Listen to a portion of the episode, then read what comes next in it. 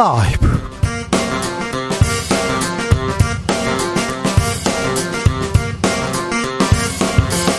2023년 9월 27일 수요일입니다. 안녕하십니까. 주진우입니다. 이재명 민주당 대표 구속영장 기각됐습니다. 구속 위기에서 벗어난 이재명 대표는 총선을 지휘할 힘과 명분을 얻었는데요. 윤석열 대 이재명 대결 구도는 더 견고해질 것으로 보입니다. 이해운 전 국민의힘 의원 그리고 안민석 더불어민주당 의원과 이야기 나눠봅니다. 이재명 대표의 영장 기각으로 검찰은 정치적 수사 무리한 기소라는 비판에서 자유로울 수 없습니다. 2년 동안 수사했는데 명확한 증거도 제시하지 못했다 이런 비판도 나왔는데요. 민주당에서는 한동훈 장관 책임론 계속 어, 부추기고 있습니다. 공동혁신구역에서 짚어봅니다.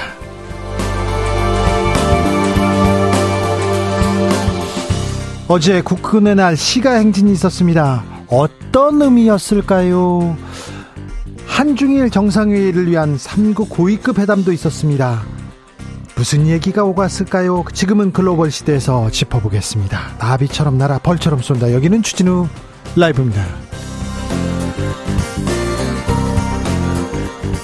오늘도 자중차에 겸손하고 진정성 있게 여러분과 함께 하겠습니다. 추석 연휴가 내일부터 시작입니다. 벌써 고향 가는 길 떠났다는 분들도 많습니다. 벌써 길이 막힌다고요? 네. 어렸을 때는 추석 날만 기다렸어요. 추석 오나 이렇게 형이 운동화 사 가지고 와야 되는데 형 언제 오나 이렇게 기억 기다렸던 기억이 있는데요.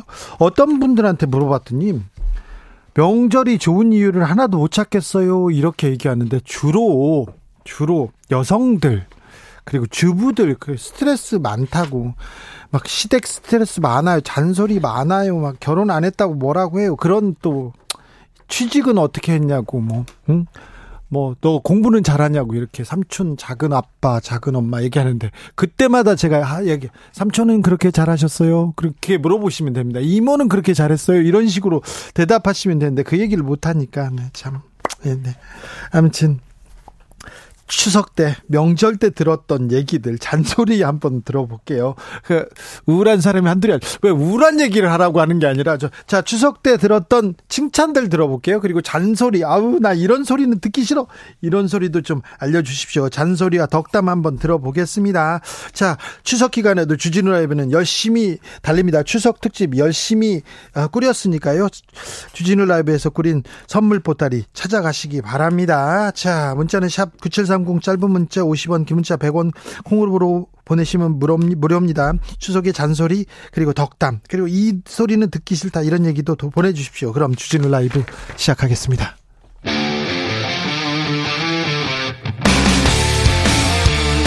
탐사보도 외길 인생 20년 주 기자가 제일 싫어하는 것은?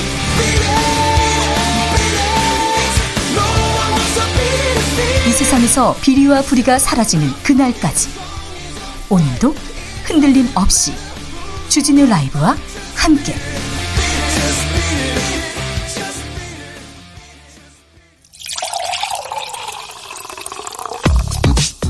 진짜 중요한 뉴스만 쭉 뽑아냈습니다. 주스. 정상근 기자 어서 오세요. 안녕하십니까? 추석 고향 가는 길 정체 시작됐습니다.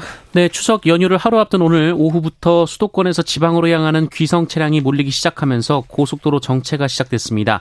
한국도로공사에 따르면 16시 기준 서울에서 부산 가는데 7시간이 걸리고요. 어, 울산까지 6시간 40분, 어, 목포까지 6시간 30분, 광주까지 6시간 10분, 대구까지 6시간이 소요됩니다. 네. 대전도 4시간 10분 소요되고요. 강릉도 3시간 10분 걸립니다. 이거 요즘은 다 저기 다 이렇게 앱에서 다 찾아볼 수 있을 테니까요. 아무튼 고향 가는 길 편안하게 안전하게 가셔야 됩니다. 졸립고 그러면은요 꼭 쉬었다 가셔야 됩니다. 자 명절이에요. 명절인데 이런 날 사고 나면요 더 많이 슬퍼요. 그러니까 안전 운행하시기 바랍니다. 음, 이재명 민주당 대표에 대한 구속영장이 기각됐습니다. 네, 서울중앙지방법원은 오늘 새벽 이재명 민주당 대표에 대한 검찰의 구속영장을 기각했습니다. 재판부는 구속의 사유와 필요성이 있다고 보기 어렵다라고 판단했는데요. 네. 어, 백현동 사건은 이재명 대표의 관여가 있었다는 의심이 들긴 하지만 증거가 부족하다라고 했고요. 대북 송금 사건은 다툼의 여지가 있다라고 봤습니다. 검찰의 증거인멸 주장에 대해서는 역시 의심의 정황은 있지만 증 거가 부족하다라고 판단했습니다. 이, 이재명 대표 뭐라고 했습니까? 이재명 대표는 인권의 최후 보루라는 사실을 명징하게 증명해줬다라며 사법부의 사의를 표했습니다. 어, 그러면서 정치는 정치인이 하는 것 같아도 국민이 하는 것이라며 상대를 죽여 없애는 전쟁이 아니라 국민과 국가를 위해 누가 더 많은 역할을 할 수 있는지 경쟁하는 진정한 의미의 정치로 돌아가길 바란다라고 말했습니다. 자, 이재명 체제, 친명 체제의 민주당은 더 어, 강한 노선을 걸을 것으로 보입니다. 자, 검찰은 강하게 반발했습니다. 네, 검찰은 사법에 정치적 고려가 있는 것 아닌지 우려가 있다라고 주장했습니다. 네. 검찰 관계자는 법원 결정이 검찰과 겨, 상당한 견해차가 있다며 수긍하기 어렵고 결과에 깊은 유감이라고 밝혔습니다. 자, 민주당에서는 그리고 국민의힘에서는 이 영장 기각 어떻게 보는지 앞으로 국정은 어떻게 갈 건지 여의도에 어떤 바람이 불지 자세히 잠시 후에 저희가 분석합니다. 민 주당 대표 영장 기각한 날 민주당 전 대표 송영길 전 대표에 대한 압수수색이 있었습니다. 네, 검찰은 오늘 송영길 전 대표의 자택을 압수수색했습니다. 어, 지난 4월 이른바 돈봉투 사건으로 자택 압수수색한 지 151일 만입니다. 어, 검찰은 송영길 전 대표 후원 조직의 자금 흐름을 추적하던 중 입법 로비 의심 정황이 있다고 봤습니다. 수사가 신속 정확해야 되는데 지금 너무 이렇게 길어지고 있습니다. 어떤 이유인지는 모르지만 이재명 대표에 대한 구속영장도 지금 2년여 만에 나온 거고요. 지금 송영길 전 대표 돈봉투 사건인데 빨리 정확하게 결과를 내는 것도 이게 국민들한테 어, 신뢰받는 길일 텐데 검찰은 좀 되새겨봐야 할 것 같습니다. 신원식 국방부 장관 후보자 청문회 열리고 있습니다. 네, 신원식 국방부 장관 후보자는 오늘 인사청문회에 출석해서 먼저 군사 쿠데타를 옹호한 발언에 대해 쿠데타는 절대 있어서는 안 되고 있을 수도 없는 일이라며 사과했습니다. 어, 신원식 후보자는 지금 한국의 현실에는 쿠데타는 절대 불가능하다라고도 말했습니다. 문재인 전 대통령 발언은요?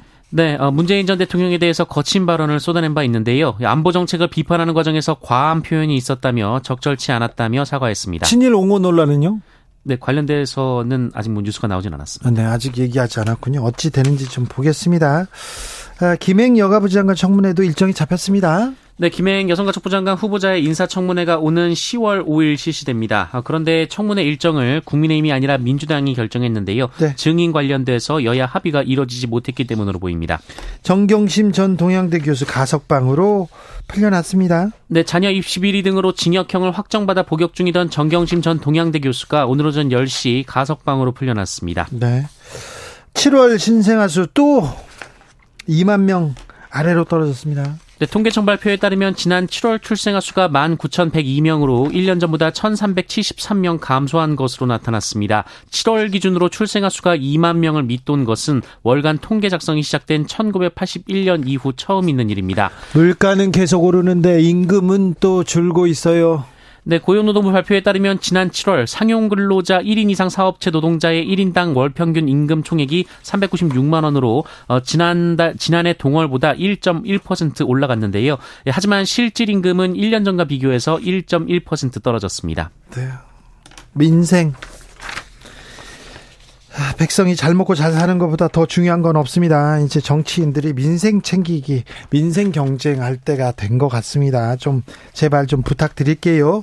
항저우로 가보겠습니다. 아시안 게임에서 우리 선수들 아 멋집니다. 특별히 한국이 수영을 이렇게 잘했습니까? 네, 항저우 아시안 게임 자유형 200m에 출전한 황선우 선수가 예선에서 1분 47초 08을 기록해 전체 1위로 결승에 진출했습니다. 어, 이호준 선수도 1분 48초 13으로 전체 3위 기록으로 예선을 통과했습니다.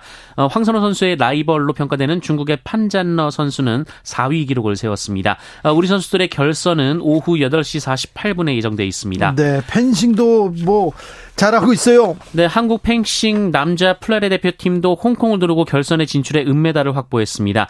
지난 대회 우승팀인 우리 대표팀은 대회 2연패를 노리고 있는데요. 오후 7시 중국과 맞붙습니다. 그리고 한국 요트의 전설 하지민 선수는 대회 4연패를 노렸습니다만 오늘 바람이 불지 않아서 최종 레이스가 열리지 않았고 아쉽게 어제까지의 성적만 계산됐습니다. 그래도 은메달을 획득했습니다. 그래도 은메달입니다. 은메달도 훌륭합니다. 하지민 선수 아, 뭐라고 해도 당신은 한국 요트의 전설로 남을 겁니다. 잘하셨습니다. 멋집니다. 주스 정상근 기자 함께했습니다. 감사합니다. 고맙습니다. 자, 덕담은 많이 하시고요. 지갑은 열고요. 잔소리는 하면 안 됩니다. 절대 말을 많이 해서는요. 안 됩니다. 그, 그, 어린 친척한테 한 말 있지 않습니까? 그냥 가볍게 던진 말인데 상처가 돼요. 상처가 돼가지고요.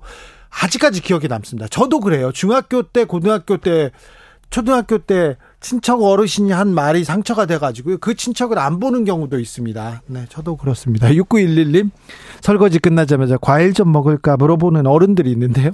맵기 돌아갈, 들어갈 배가 있다는 게 신기할 정도입니다.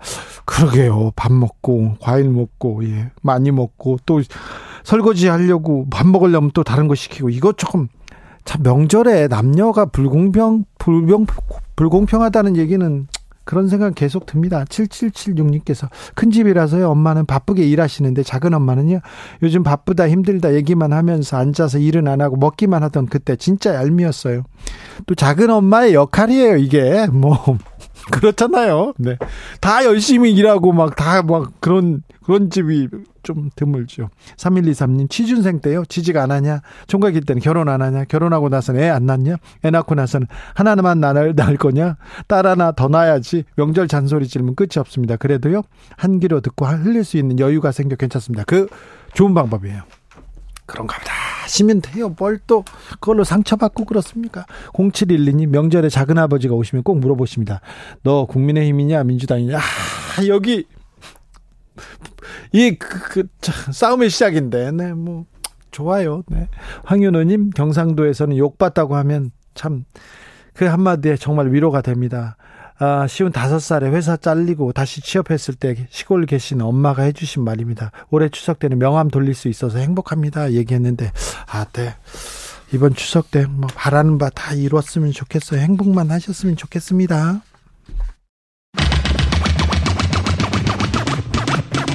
주진우 라이브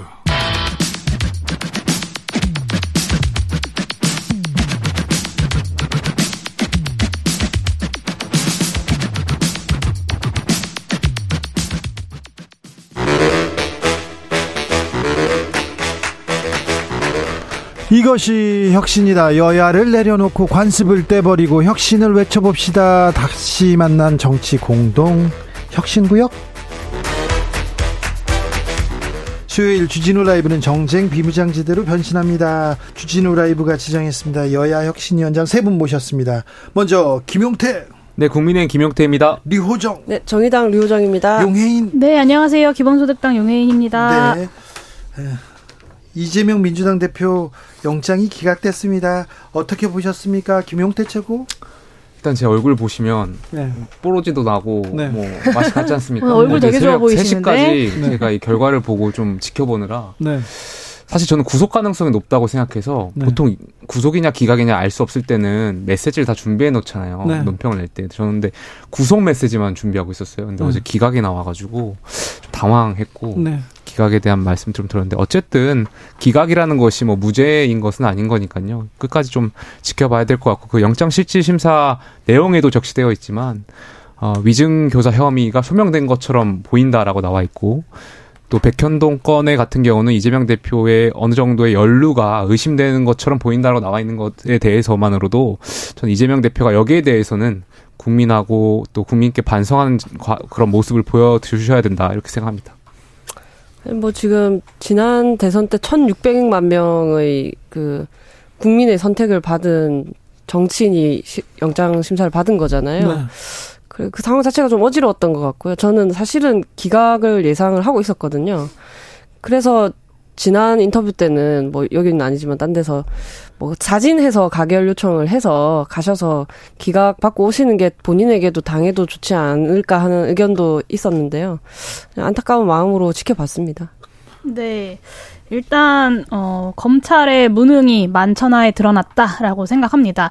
1년 6개월을 정말로 많은 인원을 투입해서 대대적으로 압수수색을 하고 수사를 벌이고 벌써 올해만 두 번째 제1야당 대표에 대한 체포동의안을 가지고 정말 온 나라가 이제 난리였는데 어, 결과적으로는 어, 기소장만 해도 150페이지에 육박하고 의견서 1600 장짜리를 제출했지만 어, 구속 사유를 소명하지 못했다라는 결론이 났습니다. 어, 오늘 이거에 대해서 한동훈 법무부 장관이 뭐 구속이 되지 않았다고 해서 유죄 무죄라는 건 아니다라고 했지만 마찬가지로 검찰이 기소했다고 해서 유죄가 되는 것은 아닙니다. 대법원의 판단까지 법원의 판단을 차분하게 기다리는 것이 이제 남아 있는 것 같고요. 위증교사 혐의 관련돼서는 사실 이제 백현동이랑 쌍방울 문제로 계속해서 수사를 해 왔는데 어, 막판에 이제 갑자기 좀 생뚱맞게 등장한 혐의입니다. 그래서 이거를 가지고 뭐 범죄 혐의가 소명됐다라고 보기에는 검찰이 이것을 애초에 영장에 갑작스럽게 집어넣은 의도가 무엇인가라는 질문을 좀 던지지 않을 수밖에 없고요. 국민의힘과 검찰 말고는 대다수의 국민들은 이 사법부의 판단을 존중하는 것 같습니다. 그런데 야당 대표지 않습니까? 네. 뭐 증거인멸 도주의 위료가, 우려가 있다고 보기는 어려운데 불구속 수사 원칙인데 이거 무리한 수사 넘어서 무리한 기소다 이런 비판은 당연한 것 같습니다. 뭐 그, 보면 그러한 비판을 100% 피해갈 수는 없을 것 같아요. 네. 그러니까 이런 말도 있잖아요. 그 사자가 토끼를 잡을 때도 최선을 다한다. 그러니까요. 근데 검찰이 야당 대표에 대해서 어쨌든 구속영장을 청구할 만한 사안이라 판단한 것 같고 네.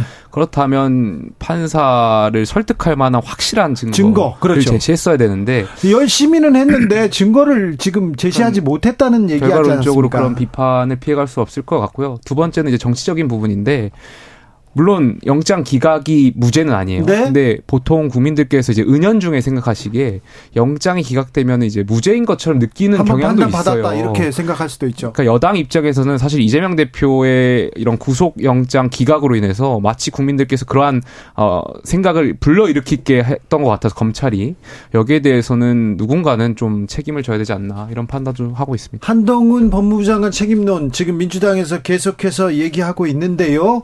자, 검찰에 대한 비판은 어떻게 보십니까? 뭐 지금 그 함동훈 법무장관 경우에 뭐 이재명 영장 기각이 죄가 없는 건 아니다. 흔들림 없이 수사하겠다 이런 말씀 하시잖아요. 사실 그 계속 회기 중에 체포 동의안 내시고 하는 게 그 검찰도 확신하지는 못해서 였다고 생각하거든요. 그리고 이제 계속 민주당이 부결시켜 줄 것 같아서 네. 였다고 생각을 하는데 지금 그 말씀하시는 것 조금 면이 좀 안 서기는 하죠. 뭐 이제 와서 사법부 탓을 할 수도 없을 테고 뭐 그냥 할 수 있는 최선의 메시지를 내시고 계신 거 아닌가 싶습니다. 네. 뭐 어쨌든 지금 뻔한 이야기들 서로 주고받으면서 총선 전까지 또 지금부터 또 시작인 네. 싸움을 지지부진해 나가지 않을까. 네, 10월 10일부터 국감인데 네. 정치 뉴스가 또 이런 걸로 도배될 것 같아서 참 민주당에서는 안타깝습니다. 탄핵을 거론하기 시작했고요. 한동훈 법무부 장관은 아니 불법 수사에서 처벌하는 것이 장관 탄핵 사유인가 당당히 대응하겠다 얘기합니다. 그러면요, 민주당은 이제 앞으로 어떻게 될 것 같습니까? 친명의 목소리 그리고 이재명 대표의 목소리는 더 커질 것 같습니다. 네, 탄핵 사유에 당당히 대응해 나가겠다가 기각 어, 이렇게 난리를 치고 영장이 기각된 다음 날 이제 장관의 입에서 나온다는 것이 정말 기가 차고요.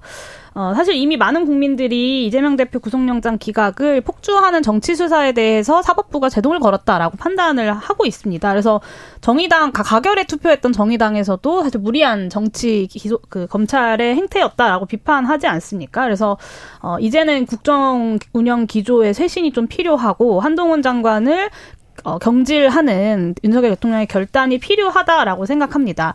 어, 이재명 대표가 이제 오늘 새벽에 나오면서 이제 정치가 국민의 삶을 챙기고 국가의 미래를 개척해 나가는 것이다. 뭐 이런 이제 민생에 대한 이야기를 하셨는데 뭐 이재명 대표 개인의 앞으로의 행보에 대한 전망을 하는 건 저는 크게 의미는 없을 것 같고요. 다만 이제 이 문제가 좀 일단락이 된 만큼 어, 국회가 노란봉투법, 방송법, 뭐 이태원 참사 진상규명 특별법 이런 개혁 과제들을 좀 흔들림 없이 추진해 나가야 하고 새로운 민주당 원내 지도부와 그리고 이제 영장이 기각된 이재명 지도부가 그런 역할에 좀 앞장서서 나서 주시기를 바랍니다.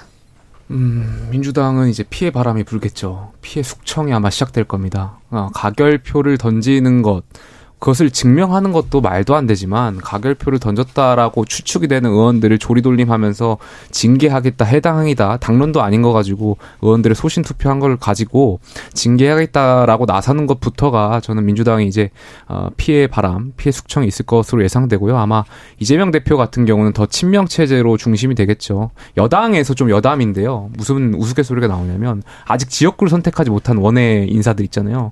비명계 지역을 선택하지 마라 왜냐하면은 어차피 비명계는 이재명 대표나 이런 친명들이 공천을 안 줄 거고 숙청시키면 이분들이 여당으로 혹시 올 수도 있기 때문에 비명계에 있는 현역 지역구는 선택하지 마라 이런 우스갯소리도 있거든요. 자리를 비워두신다는 이야기인가요? 그러니까 그만큼 이제 민주당에서 친명과 비명 간의 싸움이 더 격렬해질 거고 아마 보복이 있을 것으로 예상할 것 같습니다. 네, 어떻게 되는지 좀 지켜볼까요? 오늘 민주당 대표 영장 기각된 날 민주당 전 대표 송영길 전 대표에 대한 압수수색이 있었습니다.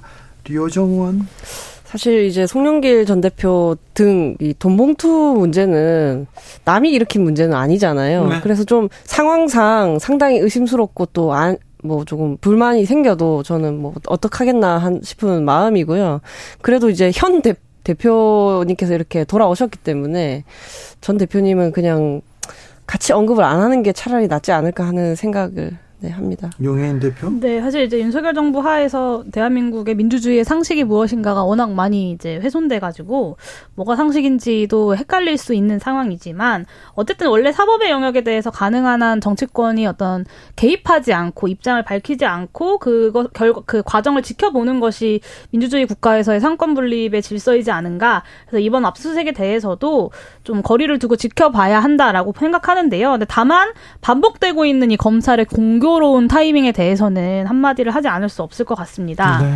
네, 이 돈봉투 사건 터지고 국회의원 명단 20명이 있다고 국회에 와서 장관이 얘기한 지도 벌써 이제 몇 달이 지났는데 아직까지 아무것도 안 하다가 이제 이제 와서 영장이 기각된 다음 날 굳이 이제 압수수색에 돌입하는 행보에 대해서 정치 수사라는 비판이 다시 쏟아져 나올 수밖에 없는 이유는 검찰이 가장 잘 알 거라고 생각합니다. 네, 조금 아니, 공교롭죠. 아니요 그런 의미가 아니라 네. 압수수색을 네? 검찰이 하고 싶어서 하는 게 아니잖아요. 그러니까 법원이 영장이 허가가 나와야지만 가능한 거잖아요. 검찰이 이렇게 그러니까 청구를 하고 네. 법원이 결국에는 영장을 승인하는 거잖아요. 그러니까 이재명 대표의 구속영장 기각의 사법부 판단도 존중한다면 송영길 전 대표의 압수수색 영장을 발부한 법원의 판단 판단도 존중해야 되거든요. 네? 이것을 저는 다르게 해석하는 그... 것은 오히려 뭐 정치 검찰이라고 몰아세우는 것은 저는 납득하기 어렵습니다. 압수수색 영장 받아보셨는지 모르겠는데 압수수색 영장 받으면 압수수색이 가능한 기간이 설정되어 있습니다. 그러니까 오늘이라고 특정해서 나오지는 아마 않았을 것 같고 제가 영장을 보진 않아서 모르겠지만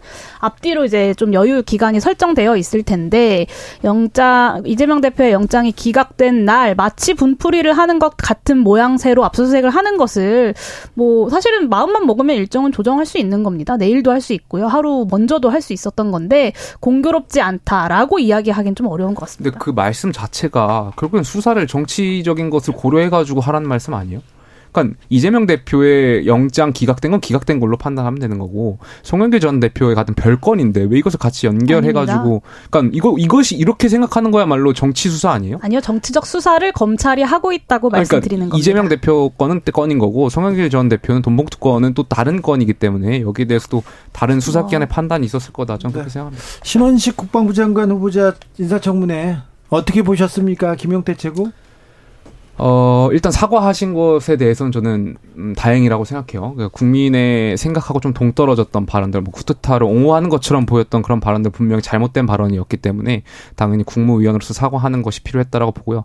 다만 홍범도 장군 건에 대해서는 조금 더 우려스러워요. 그러니까 어, 국무위원께서 뭔가 이념을 가지고 지금 안 그래도 통합해야 되는 이 시점에서 자칫 국민의 어떤 분열이나 이런 것을 더 일으킬 것 같아서 이런 부분은 한번 숙고해 주시고 다시 생각해 주시길 좀 바랍니다. 지금 저희 이제 배진교 원내대표님이 국방에 계시거든요. 신원식 장관 같은 경우는 임명하는 게 하나의 부활이나 다름없다. 거의 그렇게 보고 계시더라고요. 특히 부활이요? 그렇죠. 이제 뭐 그 생각을 들여다보면 5.16은 사회 경제 철학적으로 혁명이고 그다음에 112는 구구의 결단이 나는 이그 그 과거 발언에 대해서 12, 네, 12, 12대 네. 신원식 후보자는 근데 뭐 대국민 사과를 해도 모자랄 판에 사실 여전히 이게 당당한 태도를 좀 고수하고 있는 점 등에 미루어 볼 때 역시 아무리 그 군인 정신이라는 것이 좀 특수하게 존중받아야 할 지점이 있다 하더라도 어 민주주의와 헌정 질서에 기초해야 하는 것인데 너무 위배되는 거 아니냐. 네. 저는 오히려 그 군인 정신이 없는 군인이다라는 생각이 좀 들었어요. 그러니까 군인 정신이 없는 군인은 국방부 장관이 되면 안 됩니다. 사실 이제 군 생활을 마무리하자마자 군 통수권자에게 어떤 모욕적인 그리고 뭐 뭐 정말 입에 담기도 힘든 뭐 땡땡땡 딴다 이런 말을 하는 것이 과연 군인 정신이 박혀 있는 사람인가라는 질문을 던질 수밖에 없고 그리고 그 홍범도 장군 흉상 논란 관련돼서도 국군의 뿌리는 독립군에 있죠. 근데 이번 인사청문회에서도 홍, 홍범도 장군 흉상 철거를 주장을 했습니다. 뭐 여러 역사학계나 시민사회 아니면 광복회까지 나서서 우려를 표하는데도 이 뉴라이트 식민가 하관을 이어가겠다라고 천명한 것이고요. 저는 윤석열 대통령이 이제라도 좀 지명 지명을 철회하셔야 한다. 특히 이제 본격적으로 연휴가 시작되기 전에 지명을 철회하시는 것이 추석 민심에도 어, 더 도움이 되지 않을까라는 충언을 좀 드리고 싶습니다. 김용태 최고? 네. 장관 후보자가 3명이잖아요. 네. 네. 김맹, 유인촌, 신원식 세 분 중에 네. 국민의 눈높이에 국민의 상식에 좀 부합하는 후보는 어, 누구고 부합하지 못하는 아, 그좀 질문 자체가 너무 어렵죠. 너무 어렵지. 예, 너무 질문이 좀 네. 아니요. 예. 장관 세명 후보자가 나왔는데 예, 예. 지, 질문은 어려워요. 아 근데 뭐 청문회 김행 후보자 같은 경우는 이번에 이제 청문회 일정이 잡혔고 네. 청문회를 다 보고 판단해야 될 것 같습니다. 보고 판단할까요? 예, 네. 보고 판단하시는 걸로 하시죠. 김용태가 어려워하는 질문도 있구나. 네. 자, 류호정 아, 일단은 지금 인사청문회 하는 것 자체가 좀 잘못된 거거든요. 왜냐면, 그 뭐 일을 더 잘하기 위해서 뭐 같은 취지가 아니라 뭐 장관들 쭉 봤을 때 좀 잘 못 싸우는 것 같은 장관, 좀 시원찮은 것 같은 싸우는 게 시원찮은 것 같은 장관들을 교체해서 더 잘 싸우게 하려고 하는 거잖아요. 그, 그것도 국정감사 앞두고 국정감사를 싸움판으로 만들겠다라는 의도를 갖고 저는 이 세 명의 인청을 하고 있다라고 생각을 하는데 아 지금 전 모두가 다 부적격하다고 생각합니다. 어떻게 어떻게 그 단 한 명을 그 장관을 한 명을 골라 오는 건데 그런 분들로 이렇게 다 찾아오시는지 네. 답답합니다. 네. 그런 말씀을 드리고 싶어요. 그러니까 김해 후보자 같은 경우는 어, 언론을 향해서 이제 가짜 뉴스를 너무 공격, 그러니까 가짜 뉴스다라고 이제 말씀하시고 계시잖아요. 네, 청문회라는 거는 청문위원들도 국회도 하지만 언론도 같이 하는 거예요. 네? 검증을 같이 하는 것이고 당연히 과거의 후보자가 말씀하셨던 발언이나 어떤 행위들에 대해서 언론은 여기에 대해서 검증할 책무가 있기 때문에 거기에 대해서 반박하실 것이 있으면 반박하시면 되지 언론을 향해서 뭐 공격하시는 것은 그거는 보수 정당의 일원으로서 좀 적절하지 않은 행동인 것 같고요. 예. 청문회 때 본인께서 해명하시겠다고 하셨으니까 나오셔서 국민의 눈높이에 맞는 해명이 좀 있어 있기를 네. 좀 바라겠습니다. 해명 이 될 수는 뭐 있을지 새로운 내용도 없을 것 같아요. 지금 언론 말씀하시는 것 이상의 뭐. 네. 네. 음, 2030 젊은 사람들은 유시민 작가의 얘기에 대해서 큰 크게 지금 그 논란이 되고 크게 관심이 있습니까? 어, 유시민 전 의원께서 이렇게 말씀을 하셔가지고 저는 감사하다는 말씀 드리고 싶습니다. 그러니까 어둠의 선대위원장을 또 자처하고 나오시는 것 같아서 음. 지난 대선에서는 추미애 전 장관께서 여당, 그러니까 윤석열 후보의 선대위원장, 어둠의 선대위원장을 맡으시더니 이번에는 유시민 전 장관께서 여당을 또 도와주시려고 이러한 또 발언을 하시는 것 같아서 엑스맨의 역할을 좀 톡톡히 하고 계신 것 같습니다. 네. 아니, 아니에요. 저는 그 여당의 선대위원장 역할을 하고 계시다고 생각하지 않습니다. 애초에 지금 지난 대선 때 윤석열 대통령을 이렇게 지지한 사람들도 돌아서는 와중에 유시민 작가님이 뭐 어쨌든 지금 지대한 영향력을 갖고 계신 분인데 네. 민주당 지지층에서 그래서 다시 뭐 아 그래도 민주당이 힘을 실어줘야 하나라고 생각하던 와중에 다시 돌아서게 만드는 그런 발언을 하신 거잖아요. 그랬을 때 그 시민들께서는 또 제3지대에도 이제 한 번 더 관심을 주시지 않을까 하는 생각도 하고요. 저는 2030 저희가 선배로부터 정치 정치 선배로부터 항상 배우잖아요. 겸손해야 한다. 뭐 시민들을 이렇게 탓을 해서는 안 된다라는 말을 하셨는데 오히려 본인이 이런 말과 이제 행위를 하시니 이제 저는 떨떠름할 따름입니다. 어떻게 하다가 이렇게 네, 그 제가 그 이전에 여가위원으로서 김행 장관 후보자에 대해서 한마디 안 할 수가 없어서 그 얘기를 좀 해야 될 것 같은데요. 오늘 이제 야당 단독으로 여가위 전체 회의가 열려서 청문회 계획서를 채택을 했습니다. 국민의힘에서는 끝까지 이제 증인 문제 등을 거론하면서 이제 오늘 회의에 참석하지 않았고요. 어떻게든 김행 후보자에 대한 인사검증 과정을 파행시키고 싶은 것 같은데 어, 그럴 수는 없다. 국민의 눈높이에 맞는 후보자가 아니라는 것을 이미 많은 국민들이 알고 계시고 국회 입장에서는 그 청문회를 아주 낱낱이 어, 그리고 꼼꼼하게 진행하는 것이 책임이다라는 점을 네. 말씀드리고 싶습니다. 네. 네, 그리고 뭐 유시민 전 장관이라고 해야 될까요? 그 네. 부분에 대해서는 제가 그 영상을 안 봐가지고 사실 정확하게 내용은 잘 모르는데요. 뭐 정치가 제 역할을 하고 있지 못하는 상황이지 않습니까? 뭐 그런 상황에 대해서 어, 특정한 사람들에게 책임이라고 주장하는 것은 책임 있는 정치의 모습은 아니라 아니지 않을까 정도의 생각이 듭니다. 네. 작가니까요. 약간 저는 유시민 전 장관 보면 좀 안타까워요. 시대가 바뀌어가는 것을 인지를 못하시는 것 같아요. 과거의 생각과 과거의 그런 사상에 머물러 계신 것 같아가지고 점점 저는 이제 그렇게 은퇴가 되는 거구나 강제 은퇴. 그러니까 뭐 앞으로는 뭐 작가 생활도 못 하시지 않을까. 이념 전쟁 운운하시는 윤석열 대통령께서도 네. 대통령 현직을 하시는데요. 뭐. 네. 책은 잘 팔려가지고요. 네. 네. 잘 계시던데. 네.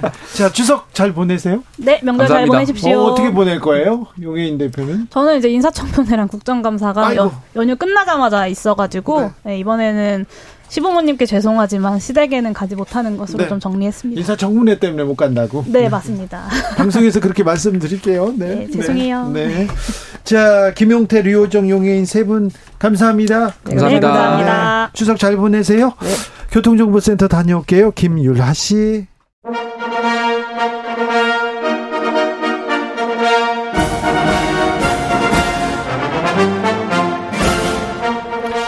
진짜 보수의 진짜 나라 걱정 이것이 보수다. 자 오늘은요 경제통 이혜훈 전 의원 모셨습니다. 어서 오세요. 네 안녕하세요. 네 어떻게 지내세요? 그냥 잘 쉬고 있습니다. 네, 그럼 무급봉사 잘하면서. 네. 자, 이 얘기로 시작해야 될 것 같아요. 네, 이재명 민주당 대표 영장 기각 나왔습니다. 어떻게 보셨어요?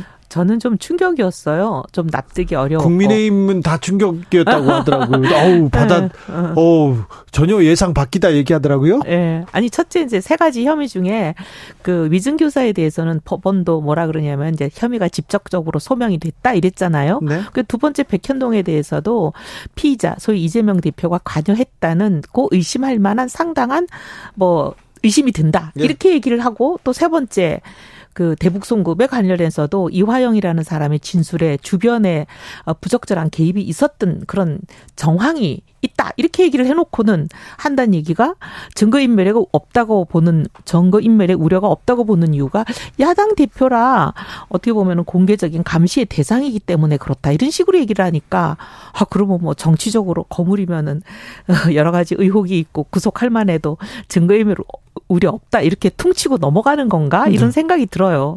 그래도 법원의 판단에 대해서는 일단 존중해야 되는 거 아닙니까?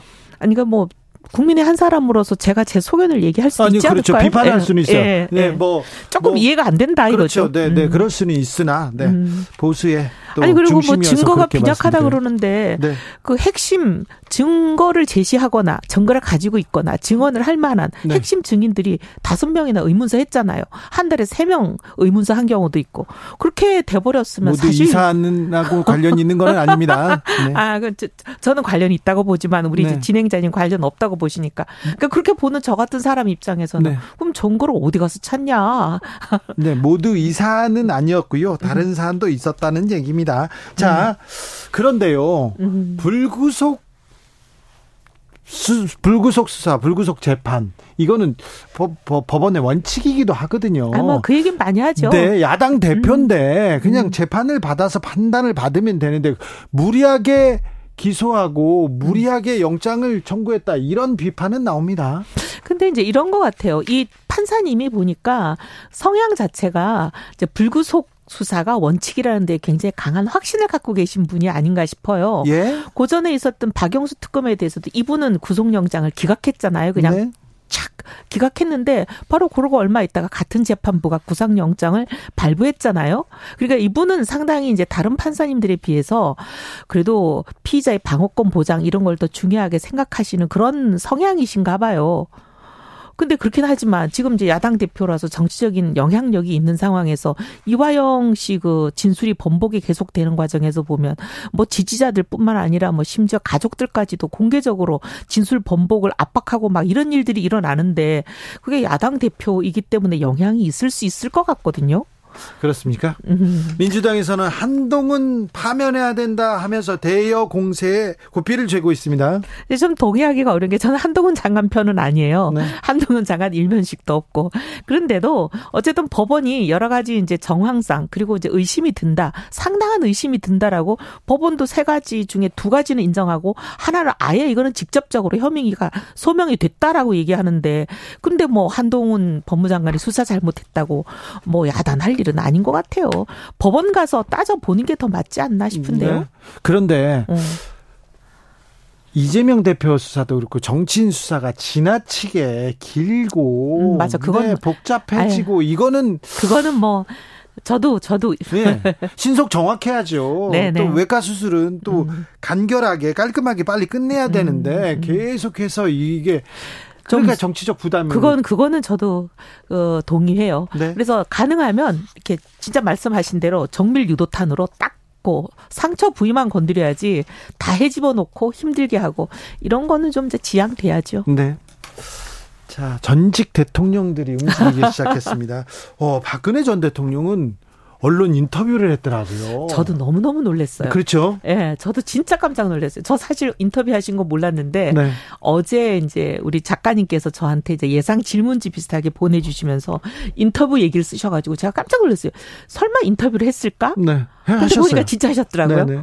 어, 깜짝 놀랐어요. 박근혜 전 대통령 아는 분들, 가까웠던 분들은 정말 놀랐습니다. 네. 네, 내용에 대해서도 그렇고요. 내용도 보면 저는 솔직히 제가 반박으로 분류돼서 굉장히 많은 고초를 겪었다는 걸 말씀드리고 시작을 아유, 근데, 근데 반박으로 불려 고초를 겪기는 했어요. 하지만 그런데 음. 박근혜 전 대통령의 경제 선생님이었고 초창기 진박 뭐라고 해야 되나 보수 그리고 박근혜 대통령한테 큰 영향을 미쳤잖아요. 예, 초반에는 그랬지만 네. 나중에 이제 제가 굉장히 고초를 겪었는데 네. 그런 제가 어, 그 기사 인터뷰를 읽었을 때 제 마음이 어, 상당히 좀 착잡하면서 어떤 느낌이 들었냐면 지나간 세월에 대한 아쉬움을 얘기하시고 그다음 국민들께 죄송한 마음을 얘기하시는데 그게 정말 그대로 저한테 고스란히 전해졌어요. 네. 그래서 아 참 정말 어떻게 보면 이 인터뷰는 잘하셨다 이런 생각이 들고 그 마음 그대로 계속 가시기를 바랍니다. 네.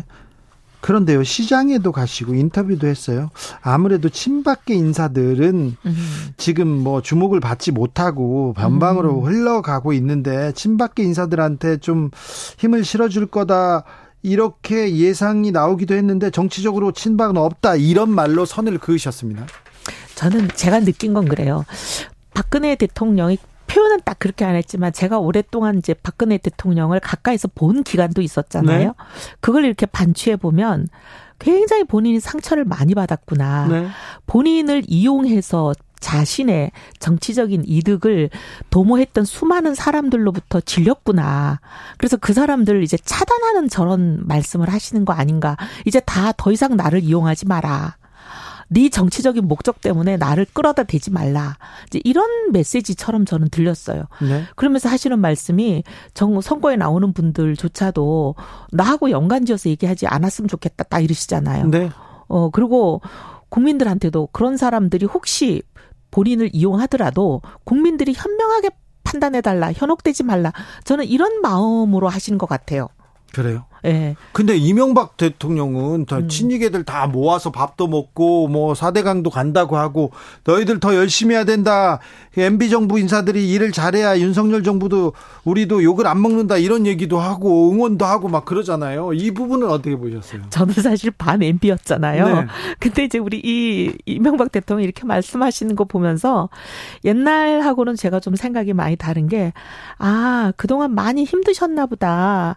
본인이 제일 잘했다고 생각하는 사대강 본인 평생의 필생의 입적 업 업적이라고 생각하는 게 폄하되고 이런 거에 대해서 좀 많이 억울하셨나 보다. 아니, 좀 그런 생각은 들어요. 자, 경제 전문가 이혜훈한테 물어봅니다. 네. 4대강 처음에 대운하 작업을 하려고 대운하 그림 그렸지 않습니까? 이미 건설업자들을, 건설사들을 불러다가 음. 이게 독점으로 이렇게 어디까지 어디까지 먼저 나눠주고 다 유죄 받았어요. 사실 저는 대우나 무지하게 반대했던 사람으로 네. 그때 그것 때문에 고초도 많이 겪었는데 대우나는 저는 지금도 반대예요. 네. 근데 이제 그게 변형이 돼서 4대강으로 간 거는 네. 조금 이제 다른 차원에서 볼 것도 있다 이렇게는 싶어요. 대우나는 정말 재앙이지만 말만 바꿔 가지고 대우나가 4대강으로 간 거 아닙니까? 좀 바뀌었겠죠. 좀 바뀌었겠죠? 예. 자, 아무튼 MB 측 그러니까 어. MB 쪽 사람들은 장관도 하고 뭐도 하고 다 지금 지금 이 윤석열 정부에서 중용되고 있잖아요. 아니 그래서 제가 음.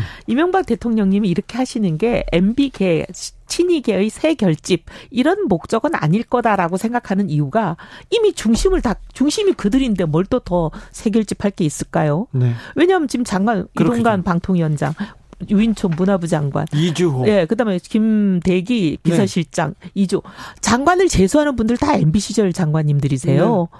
뭐 지금 다 핵심이 MB 시절 분들이신데 근데 뭐. 그때 네. 뭐 국정 운영 잘했다, 장관 네. 잘했다 어. 그렇게 손꼽히던 분들은 아니잖아요, 솔직히.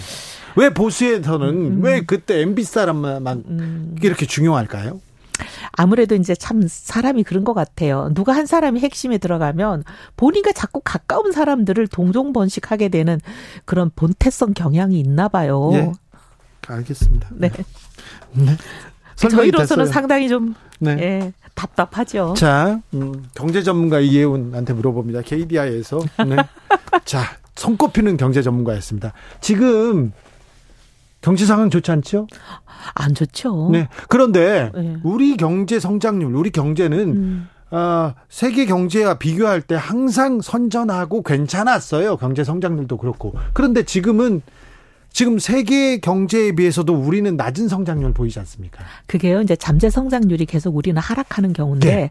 잠재 성장률이라는 게 자본과 노동과 모든 생산성을 최고조로 했을 때 우리가 달성할 수 있는 거의 목표치의 최대한 같은 거잖아요. 네. 근데 요 최대한이 계속 떨어지고 있어요. 떨어지고 있어요. 예, 네, 그거는 뭐 이제 특정 정부의 잘못이라기보다는 지금 어, 김영삼 정부 이후 계속 떨어지고 있는데 계속 떨어지고 있는 거는 사실은 저는 이제 제 주장인데 많은 분들이 공감해요. 생산 요소 중에서 가장 중요한 요소인 노동이 급감하고 있어 그래요. 우리 저술창 고령화 때문에 그런 것도 있기 때문에 네. 꼭뭐 이게 뭐 문재인 정부 잘못이다, 뭐 저기 윤석열 정부 잘못이다 이렇게 하기는 어렵지만 잠재 성장률이 떨어지면 경제 성적표가 좋기는 어려워요. 그렇죠. 근데 음. 경제 성장률이 떨어지는 추세임에도 불구하고 지금 성장률 1%대 음. 소비자 물가 올라고 이거는 경제에 빨간불 들어온 거 아닙니까? 사실이 어려워 없죠. 지금 삼고가 굉장히 네. 국민들한테 타격이 커요. 삼고라는 게 고금리 고유가 그다음에 네. 고환율이잖아요. 네. 근데 이게 개인들한테도 굉장히 어렵습니다. 특히 지금 벌써 명절 밥상 어렵다는 거 어, 느끼실 거예요. 그렇죠.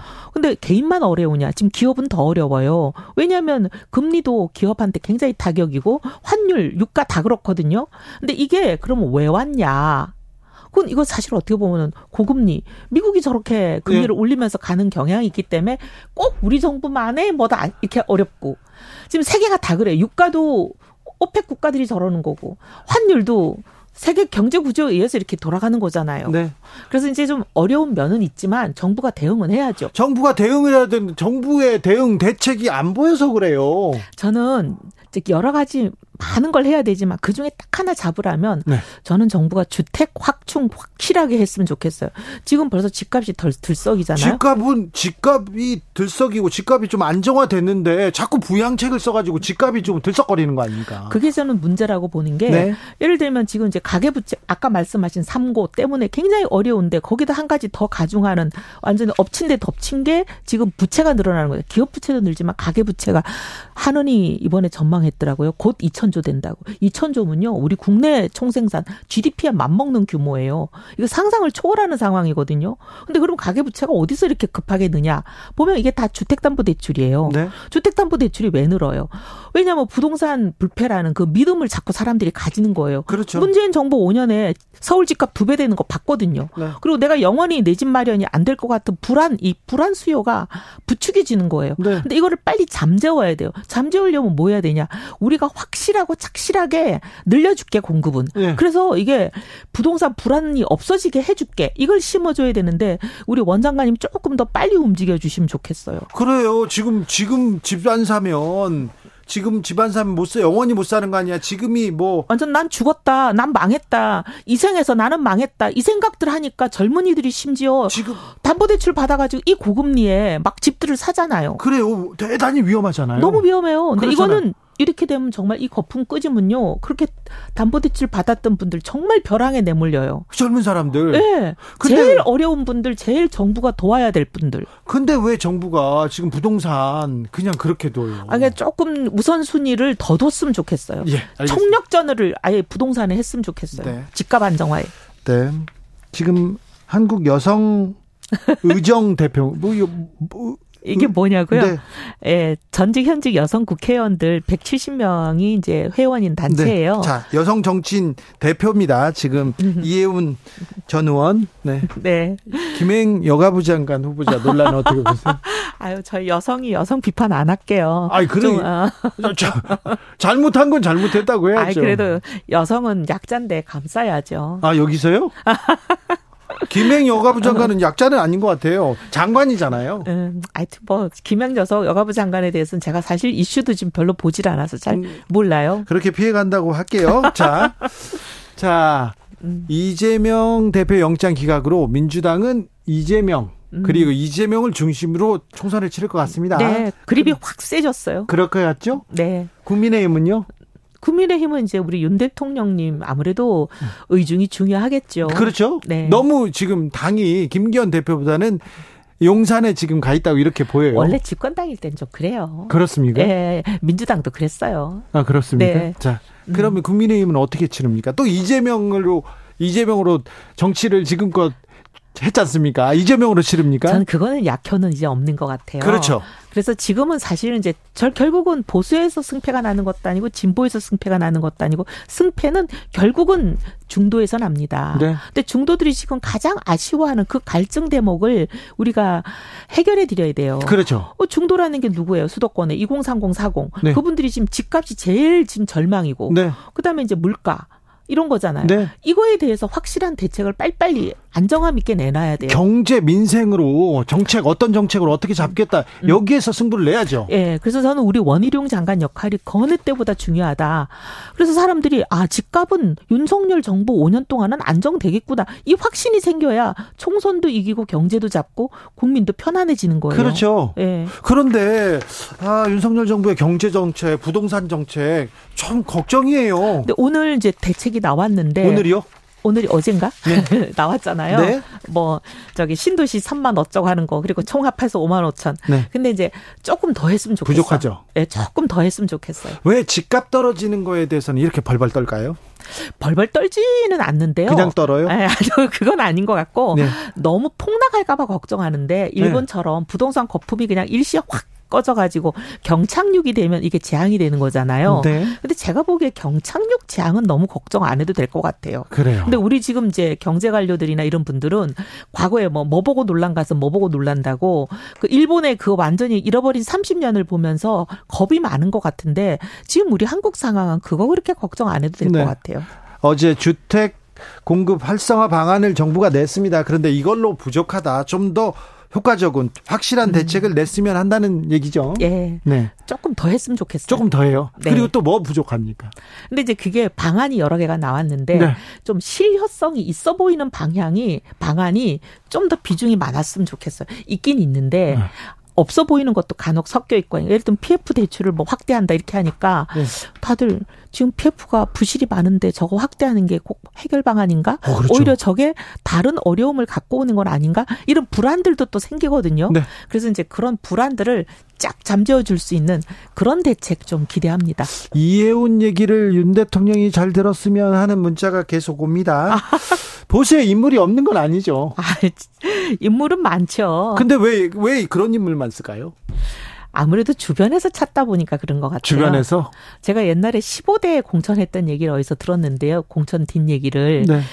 주변에 아는 사람 중에 줄 서 있는, 나한테 줄 서 있는 사람 중에 찾는 게 아니고 아예 인명 사전을 놓고 거의 만 명 단위로 훑었다는 거예요. 네. 그래서 그 중에서 이제 진보 우리랑 같이 가기 어려운 분들 빼고 나면 한 30% 남는데요. 네.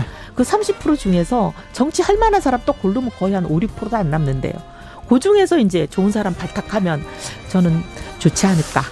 이혜훈 전 의원이었습니다. 말씀 감사합니다. 감사합니다. 추석 잘 보내세요. 네.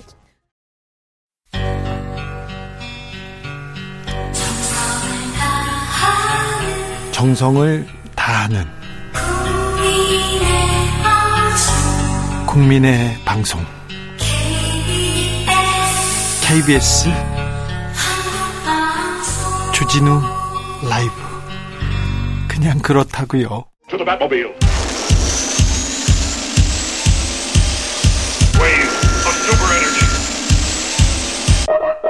주기자의 1분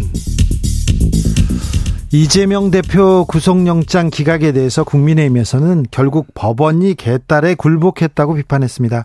강민국 수석 대변인 추상같이 엄중해야 할 법원의 판단이 고작 한 정치인을 맹종하는 극렬 지지층에 휘둘렸다는 점에서 오늘 결정은 두고두고 5점으로 기억될 것이다. 과연 법원은 이제 법은 만인 앞에 평등하다라고 자신있게 이야기할 수 있겠나 이렇게 얘기했습니다. 윤석열 정부의 법원입니다. 보수라는 분들이 그것도 정부 여당에서 판사가 정치인 지지자에 굴복했다면서 사법부의 신뢰를 무너뜨립니다. 국민은 어떻게 해야 할까요? 이재명 대표 구속영장 기각에 대해서 검찰이 나섭니다. 단지 정당 대표 신분 때문에 증거인멸이 없다고 적시한 건 사법에 정치적 고려가 있는 것 아닌지 우려가 된다. 그러면서 검찰 고위 관계자는 조폭 두목을 비유했어요. 조폭 두목이 부하에게 칼을 쥐어주고 살인을 지시해야 이게 지시인가? 이렇게 비판했습니다. 대통령이 검찰총장 출신입니다. 윤석열 검찰이 법원을 정치적 판단하는 곳이라고 사법부의 신뢰를 무너뜨리면 국민들은 어떻게 해야 합니까? 법원 판결 비판할 수 있습니다. 있다고 봅니다. 하지만 판결에 따라서 법원을 비난하고 저주를 퍼붓고 있습니다. 여도 야도 마찬가지입니다. 우리 사회 신뢰가 무너지면 결국 피해는 고스란히 국민의 몫입니다. 약자들은 누구한테 호소해야 됩니까? 어디에 쫓아가야 됩니까? 주기자 1분이었습니다. 머라이어 캐리, 위트니 유스턴, When You Believe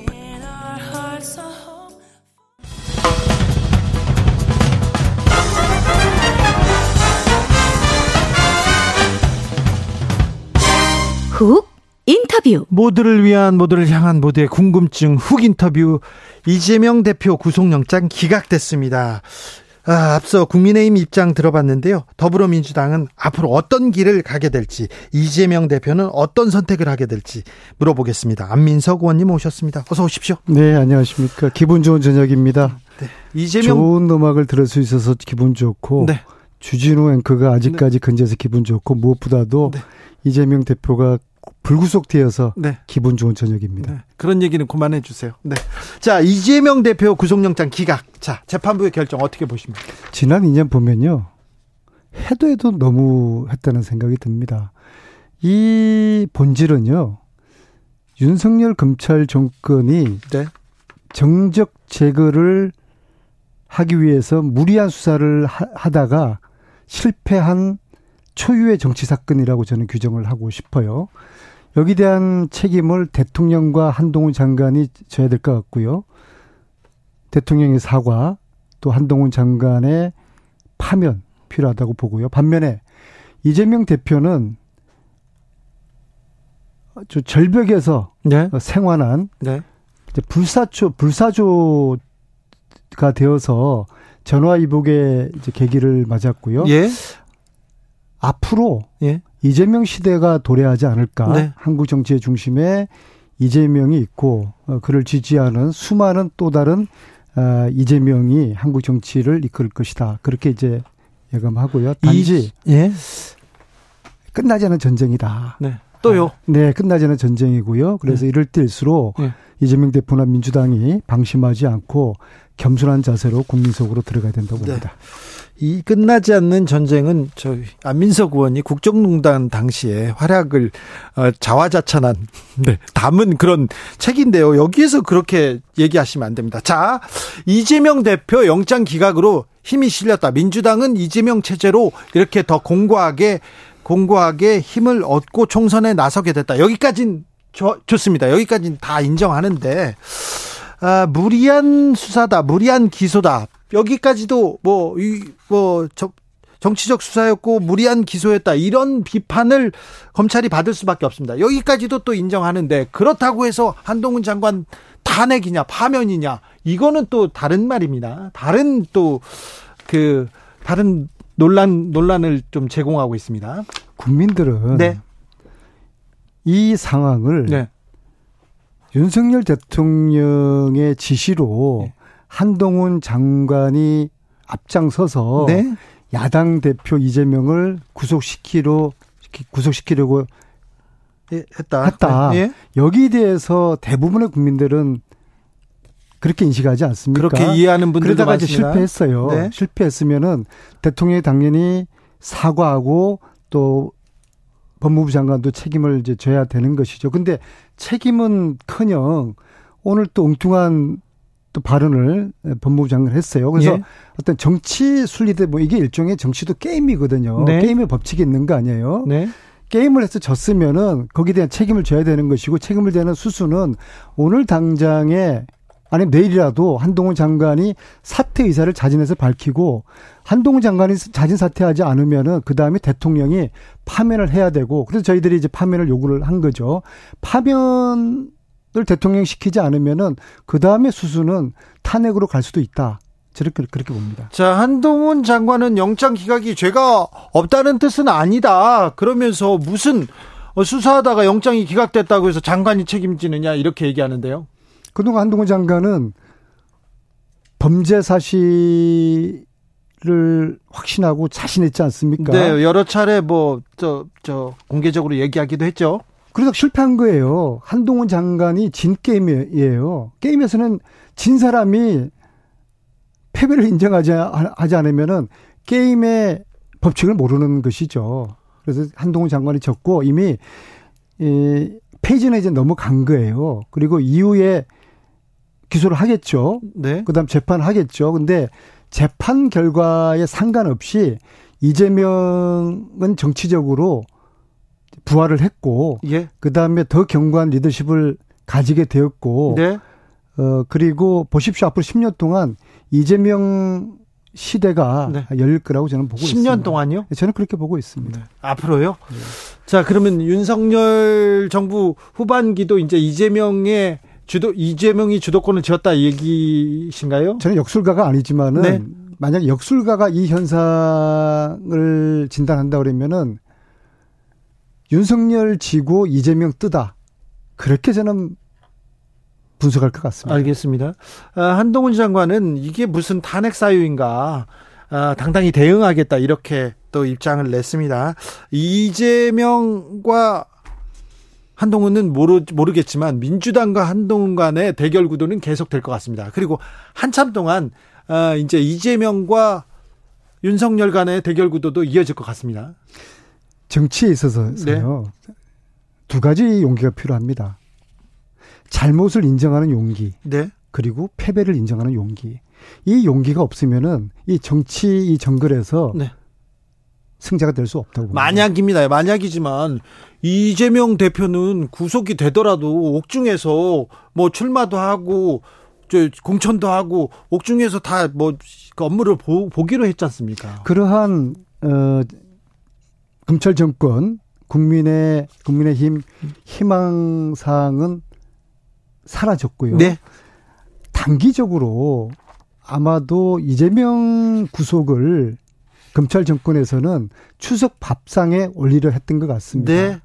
그 희망은 물거품이 되었고 네. 오히려 이제 검찰 정권 한동훈 장관 심지어 윤석열 대통령까지 이제는 역풍을 받을 것 같고 전세가 역전됐습니까? 예, 이제는 이제 반격의 시간. 네. 네, 반격을 준비할 때라고 봅니다. 자, 민주당의 반격의 시간. 자, 어떻게 될까요? 신임 원내대표는 홍익표 의원 선출됐습니다. 이거는 어떻게 보셨어요? 출마 세 분보다 네. 세분 모두 훌륭한 분이었는데 저는 이제 두 가지 면에서 의원들이 홍익표 원내대표를 선, 어, 선택했을 거라고 봅니다. 네. 첫째는 어, 그가 가지고 있는 전투력. 박근혜 정부 때부터 예. 그 초선 때 아주 사건 하나를 일으 피라 사그 설화 사건을 일으키면서 네. 그 야당 의원으로서 네. 야성을 세게 보여주었지 않습니까? 원한 이미지 뒤에 또 전투력이 네, 예. 아주 그 자 본인도 정견 발표할 때 네. 앞장서 싸우겠다. 예. 그 이제 전투력을 의원들이 인정을 했고 두 번째는 어 헌신성입니다. 네. 예. 그 강동에 어, 아, 성동 어, 네. 성동구 좋은 텃밭이었어요. 네. 그 좋은 텃밭을 버리고 서초로 가는 자신의 지역구를 그 포기하고 서초로 갔죠. 모든 정치인들이 선당 후소 이야기를 하지만 네. 정작 실천하는 정치인들은 거의 없는데 네. 그 선당 후사, 후사의 헌신성과 실천력 그것을 인정했기 때문에 네. 홍익표 대표를 선택했다고 저는 봅니다. 자, 민주당, 자, 이재명 체제에서 가장 이렇게 가장 먼저 해야 될 숙제는 당의 단합인 것 같습니다. 어, 친명계와 비명계 갈라진 이 틈을 메워야 될 텐데, 메워야 될 텐데, 아직도 앙금이 있습니다.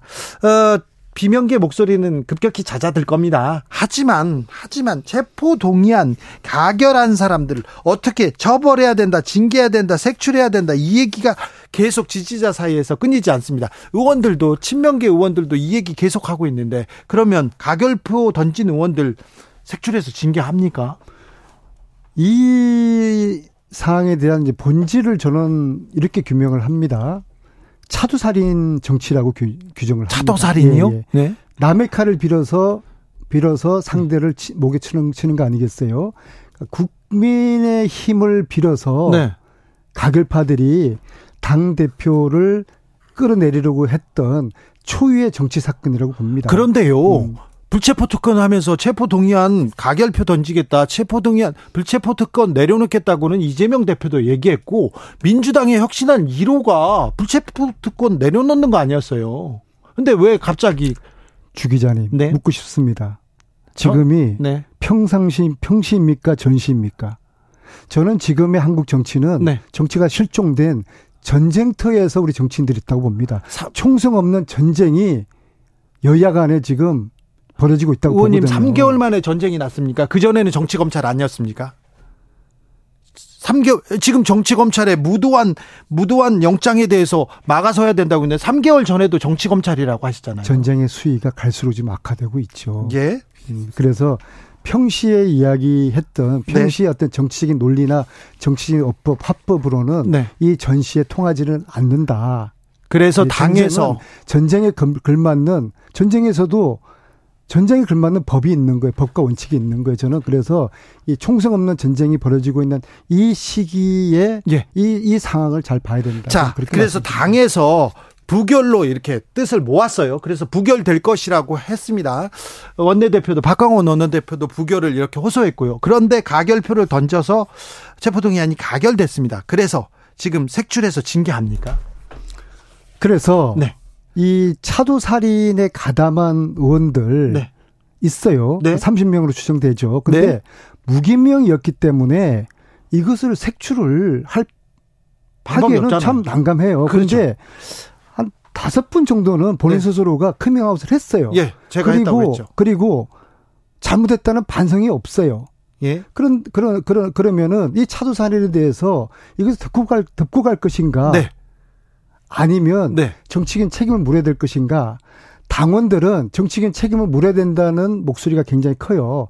저도 그 목소리가 저는 일리가 있다고 생각하거든요. 네, 당원들은 그렇게 외치는데. 네. 저 역시 마찬가지 공감을 합니다. 네. 이 초유의 사태에 대해서 이걸 그냥 듣고 갈 수는 없다. 듣고 갈 수는 없어요. 예, 정치적인 책임을 묻는 방식은 다양한 방식이 있습니다. 네. 그래서 시기적으로는 지금 이제 강서구청장 보궐선거가 중요하지 않겠습니까? 네. 이번 이재명 대표의 불구속 불구속에 따른 민심, 추석 민심이 강서구청장 선거에서 나타날 거라고 보거든요. 네.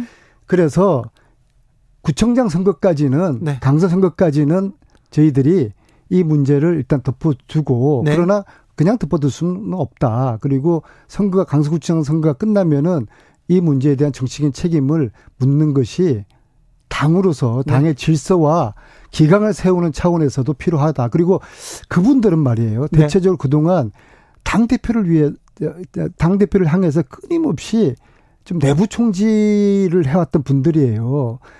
상습적으로. 근데 이걸 그대로 둔다는 것은 당의 기강이 안 서는 거죠. 당나라 당이 되, 당나라 군대가 되는 겁니다. 근데 민주당을 위해서 민주주의를 위해서 다른 얘기를 할 수도 있는 거 아닌 아닙니까? 근데 이견이 나왔다. 당 대표에 대한 비판이 있었다고 해서 이렇게 징계까지 가야 됩니까? 가요불급이죠. 네. 그러니까 국힘에서 이현주 의원을 네. 징계했죠. 징계했지 않습니까? 네. 당은 그래야 되는 거예요. 그래요? 네. 그 저희 쪽에서는 여러 명이 예.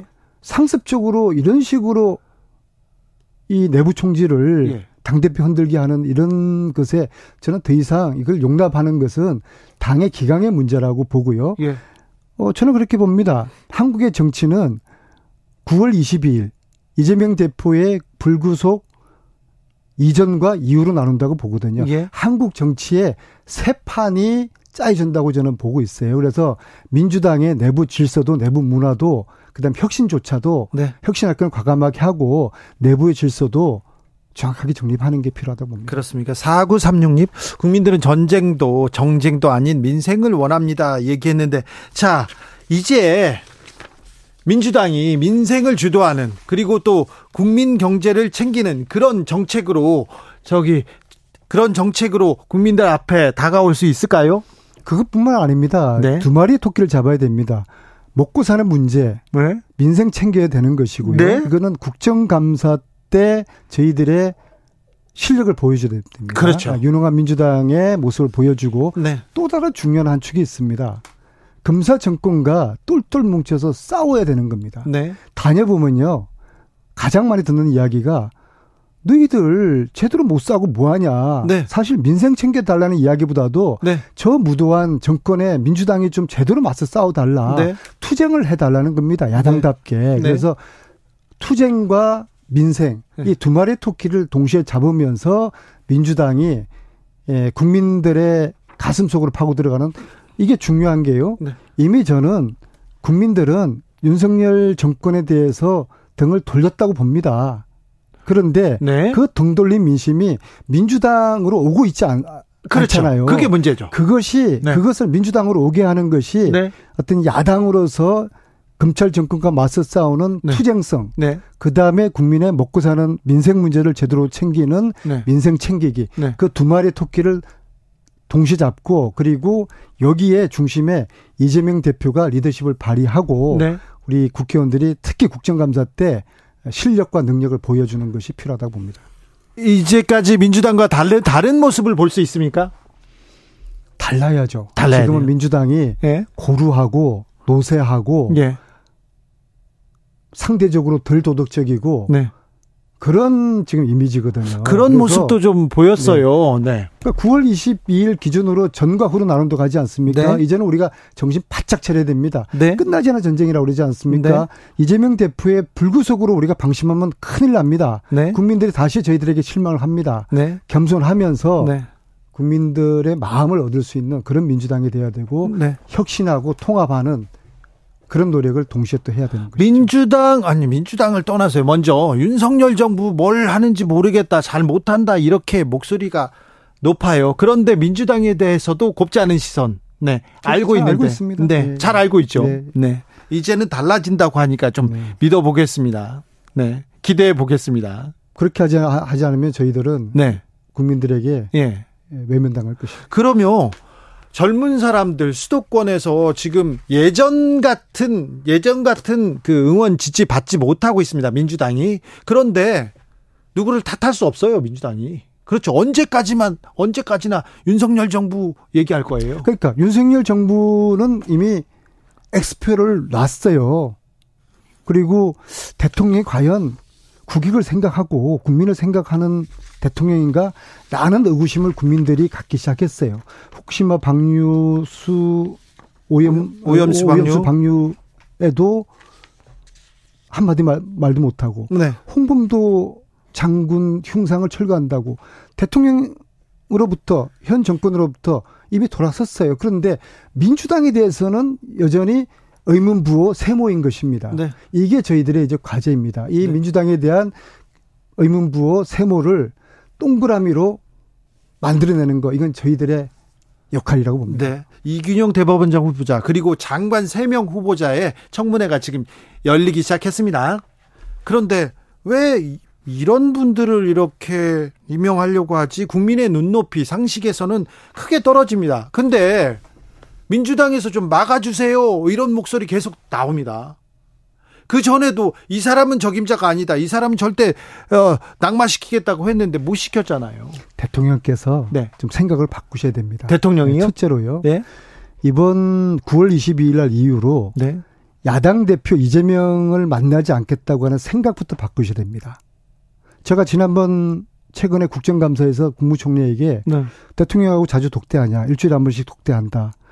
어, 이재명 여당 야당 대표 만나라는 이야기 해봤냐 해봤는데 그럴 생각이 없으신다. 네, 그럴 네. 생각이 없다고 한다는 네. 거거든. 이제는 그럴 생각을 그런 생각을 바꿔야 됩니다. 그래서 야당 대표부터 만나서 아니 의원님 사람이 잘 안 바뀌어요. 아니 그러니까 9월 20일 네. 그러니까 전후로 나눈다니까요. 네. 그래서 이제 야당 대표를 만나서 대통령께서 이 실종된 정치를 복원하는데 앞장서 줘야 됩니다. 그렇게 복원... 하면 야당도 협조를 하겠습니다. 아니요. 복원하려고 앞장서지 않으면요. 대통령이 아, 그렇게 제가 지금 저 제안하죠. 새로운 판이 짜여졌다고 지금 네. 말씀하지 않습니까? 만약 그래서 그, 대통령께서도 새로운 인식, 새로운 정치 프레임을 만드 가지셔야 되고요. 그다음에 두 번째로 지금 세 분의 지금 장관 후보자들 있지 않습니까? 네. 국방부 장관 후보 어떻게 이완용을 민족의 역적 이완용을 옹호합니까?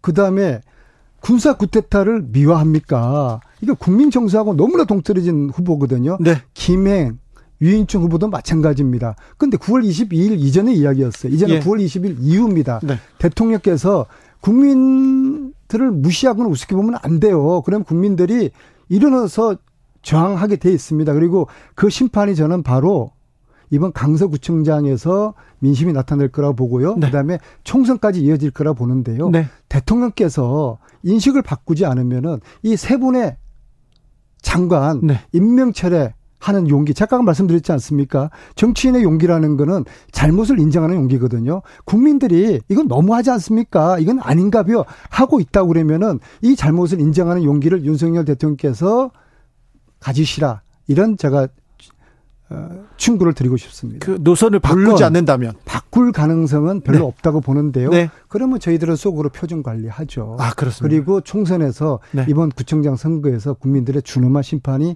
있을 것입니다. 알겠습니다. 국민을 우습게 보지 마십시오. 알겠습니다. 이승규님께서 장관 후보자 청문회에서 민주당 전투력 좀 보여주세요 이렇게 얘기했습니다. 김건기 김건기님께서는 국민의힘은 인재 영입 시작했던데요. 민주당도 신선하고 희망적인 인재 영입도 좀 보여주셔야 됩니다. 이렇게 부탁하고 있습니다. 그러니까 9월 20일 전후가 달려다고 제가 몇 차례 말씀드리지 않습니까? 일단 저희들이 네.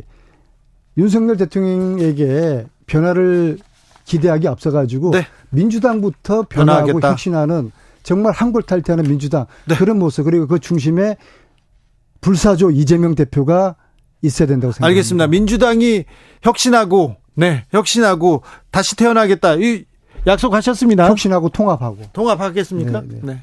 그리고 네. 가결패에 대한, 책임은 피할 수가 없다. 아, 그, 그, 끝까지 해야 되. 네. 아니 이제 결과가 좋아졌잖아요. 당이 당이라고 그러면은 네. 과거를 적당히 묻어나면은 또 다른 화를 입게 되는 겁니다. 알겠습니다. 여기까지 듣겠습니다. 더불어민주당 안민석 의원이었습니다. 감사합니다. 네, 고맙습니다. 교통정보센터 다녀오겠습니다. 김유라 씨.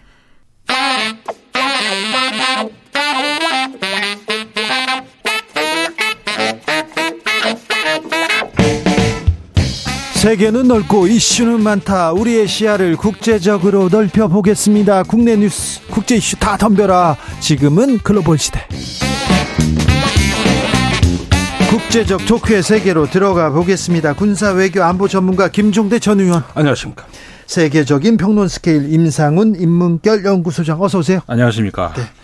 어제 국 국군의 날 시가행진이 있었습니다. 음. 어찌 보셨습니까, 김종대 의원님? 예, 일단은 성남에서 국군의 날 행사가 있고 이어서 네. 어, 오후에 그 광화문 일대에서 네. 시가행진이 있었어요. 네. 참으로 오랜만에 보는 시가행진이 네, 과거에 그 네. 이명박 대통령 때인가 네. 한번 있었던 것 같은데 네. 어 보니까 저는 제가 군사 전문가라 그런지 몰라도 일단 육해공군을 보면 나는 가슴은 뭉클해요. 아 그래요? 네. 그리고 많이 성장했구나. 아 그래요? 예, 그리고 올해가 한미 동맹 70주년 해고. 네. 그래서 주한미군 장병들이 이번에 시가 행진에 참여한 것도. 그러니까요. 어 이것도 처음 보는 광경이에요. 아, 네, 음, 의미가 있군요. 예, 그 동안에 우리 군이 얼마나 방황과 아픔을 많이 겪었습니까? 또 최근에 최수근 상병 건이라든가 네. 그 전에 이해람 중사 사건 이런 어떤 아픔이 있는 가운데서도 우리 청년 장교 장병들이 무럭무럭 성장하는구나. 네. 그래서 참 대견함을 금할 수가 없습니다. 윤 대통령 시민들과 국가 국군의 날 시가행진 역대 대통령 최초라면서 의미를 부여하더군요. 아 그런데 그 시가행진에 이제 심지어는 같이 걷는 장면도 나오거든요. 네. 그리고 단상으로 올라가셨어요 대통령이. 근데 이건 조금 과했다고 보여져요. 네. 이 국군 통수권자는 그런 어떤 대열에 있는 존재가 아닙니다. 전체 전쟁을 지도하고 네. 또 국가의 안위를 책임지는 존재이기 때문에 조금 더 거리를 두는 게 저는 옳았다고 보고요. 네, 뭐 그럼에도 불구하고 네. 어, 이왕 이거 시가 행진을 하려면은 이제는 조금 축제 분위기로 바꿨으면 좋겠다. 이 오와 열을 맞춰 행진하는 건 자유민주주의 국가에서는 이런 행사가 거의 없거든요. 이건 이제 그 어, 권위주의 국가에서 있는 열병식에 많이 등장하는 모습이기 때문에 근데 또 군인이 줄을 안 맞출 수도 없잖아요. 근데 주한미군 보십시오. 그 네. 미군들 보면은 발도 안 맞고 오와열도 안 맞아요. 아 그렇더라고요. 예, 군국주의하고. 예. 그 근데 너무 차이예요. 이렇게 외형적으로 이렇게 보여주는 거는 그 북한식 열병식에 가깝단 말이죠. 그러니까 이런 부분도 있지만은 이젠 디지털이고 21세기입니다. 네.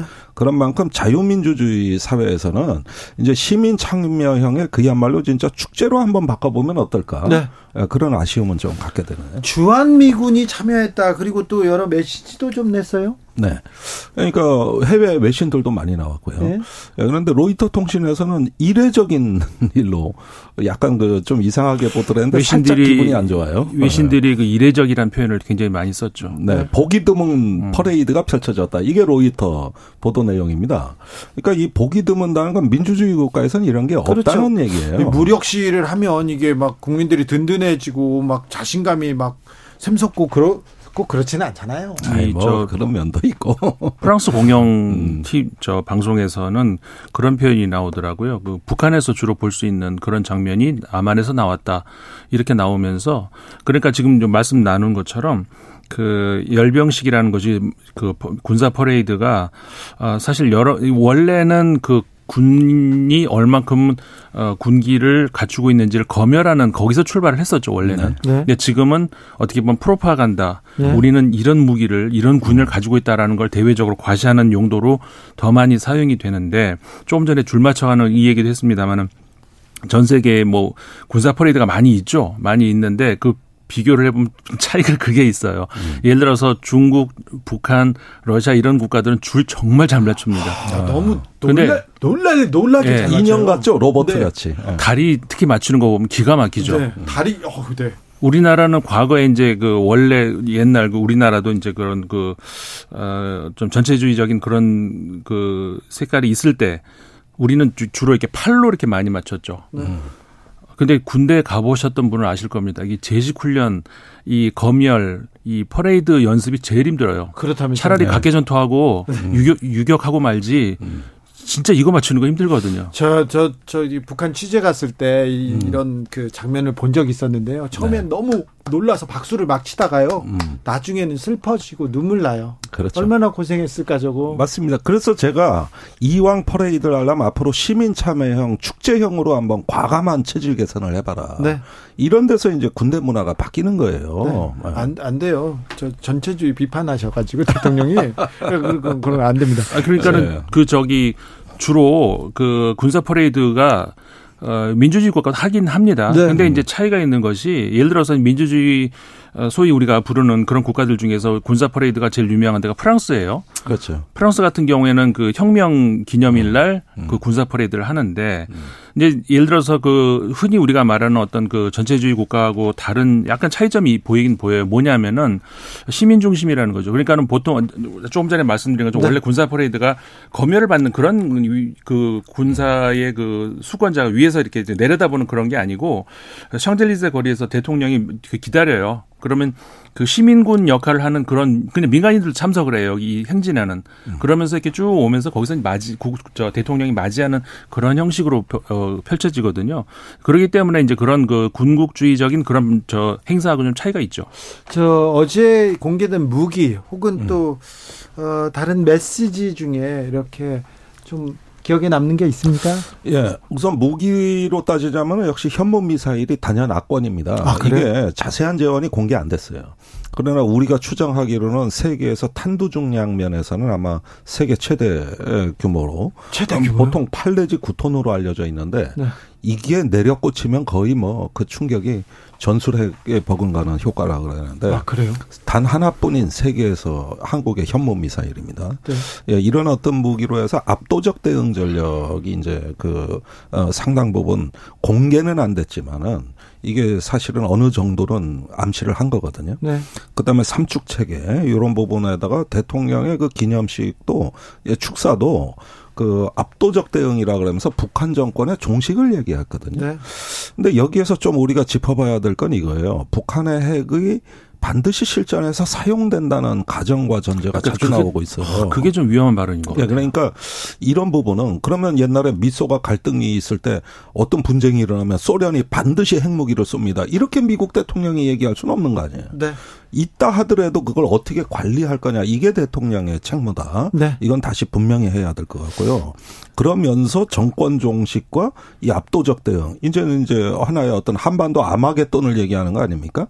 그래서 이런 부분이 지금 무언가 북한에게 지지 않겠다는 생각은 이해가 가는데 네. 압도적인 표현으로서 적절한가는 앞으로 두고두고 네. 좀 생각해야 될 지점입니다. 힘에 대해 힘에 의한 압도적인 우위 얘기하는데요. 네. 국부, 국군의 날이어서 더 강한 발언이 나왔나 이런 생각도 해봅니다. 1319님께서 10년 만에 우리 대통령 장병들에게 자부심, 용기, 희망을 주기 위해서 같이 걸었다고 합니다. 네. 음. 좋게 봐야 된다고 얘기하기도 하는데, 어, 그런 분들도 많습니다. 자, 그런데요. 음. 시진핑 중국 국가 주석이 네. 방한을 할 가능성이 있습니다. 아 그런데 이 부분에 대해서 지금 엇갈리는 기사들이 굉장히 많이 뭐 나오고 뭐, 있는데 많이 엇갈려요. 제가 여기서 말씀드리고 싶은 건 지금 중국이 구사하는 전략이 회색지대 전략이라는 거예요. 회색지대. 철저하게 그 모호성으로 나가고 있습니다. 네.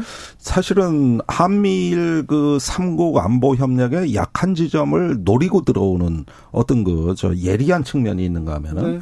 그런가 하면 중국의 존재감을 계속 일깨워주고 네. 또 이러면서 여차하면은 한미일 중에 그 저기 각계 저기 접촉은 유지하겠다는 이런 어떤 그 상황입니다. 네. 그다음에 북러 그 접촉도 일견 견제하면서 또 관심을 표명하고 있는데 이게 전형적인 회색지대 전략이다. 뚜렷하지가 않다는 거예요. 그렇게 보면은 지금은 한중간에 악재가 거의 없었습니다. 최근에 와가지고는 북한이 뭐 미사일 발사해서 유엔 안보리가 소집된 것도 아니고 네. 그렇다고 해서 한중간에 막말이 오고 간 것도 아니고 네. 최근에 상황이 관리하기엔 괜찮은 상황인데 네, 네, 최근에는요. 만약에 시진핑 저 국가주석이 방한한다 뭐 이런 소식이 들리고 다시 이렇게 어떤 대탕트 같은 분위기가 있을 것 같다 그럴 때 북한이 미사일 한 방 빵 써버리면 그래서 유엔 안보리 소집되면 이런 식으로 뭔가 악재 변수가 연말까지 계속 예상이 돼 있다는 거예요. 이럴 때 중국은 빨리 답을 안 줘요. 그래서 연내 정상회담은 전 열리기는 어렵다고 보고 네.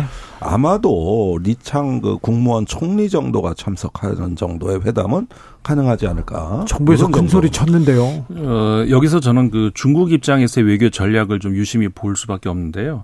어, 주로 그 외교 전략 가운데에서 상대국의 국내 정치를 이용하는 그런 외교 전략들이 많이 있습니다. 예를 들어서 이제 이스라엘 같은 경우도 미국 국내 정치를 이용을 해서 어 미국에 임한다든가 지금 현재 최근에 사우디아라비아가 어 역시 마찬가지로 그 미국의 국내 상황을 이용을 해서 그다음에 지금 그 전쟁 중인 그 우크라이나 전쟁과 관련해서도 마찬가지 어 미국이 차기 대선에서 어떤 그 공화당이 입장을 보이느냐 어, 승리 가능성이 어느 쪽에 있느냐 이런 걸에 따라서 어떤 외교 전략을 세운다든가 이런 것들이 많이 있는데 어, 국내에서 저는 우려스러운 것이 그 지난 정권 현 정권 사이에서 이렇게 그 뭔가 중국의 시진핑 국가주석 방안을 어떤 외교적인 성과로 어 만들려고 하는 이런 경쟁 구도 이런 네. 이렇게 자꾸 흘러가는 이렇게 보여준단 말이죠.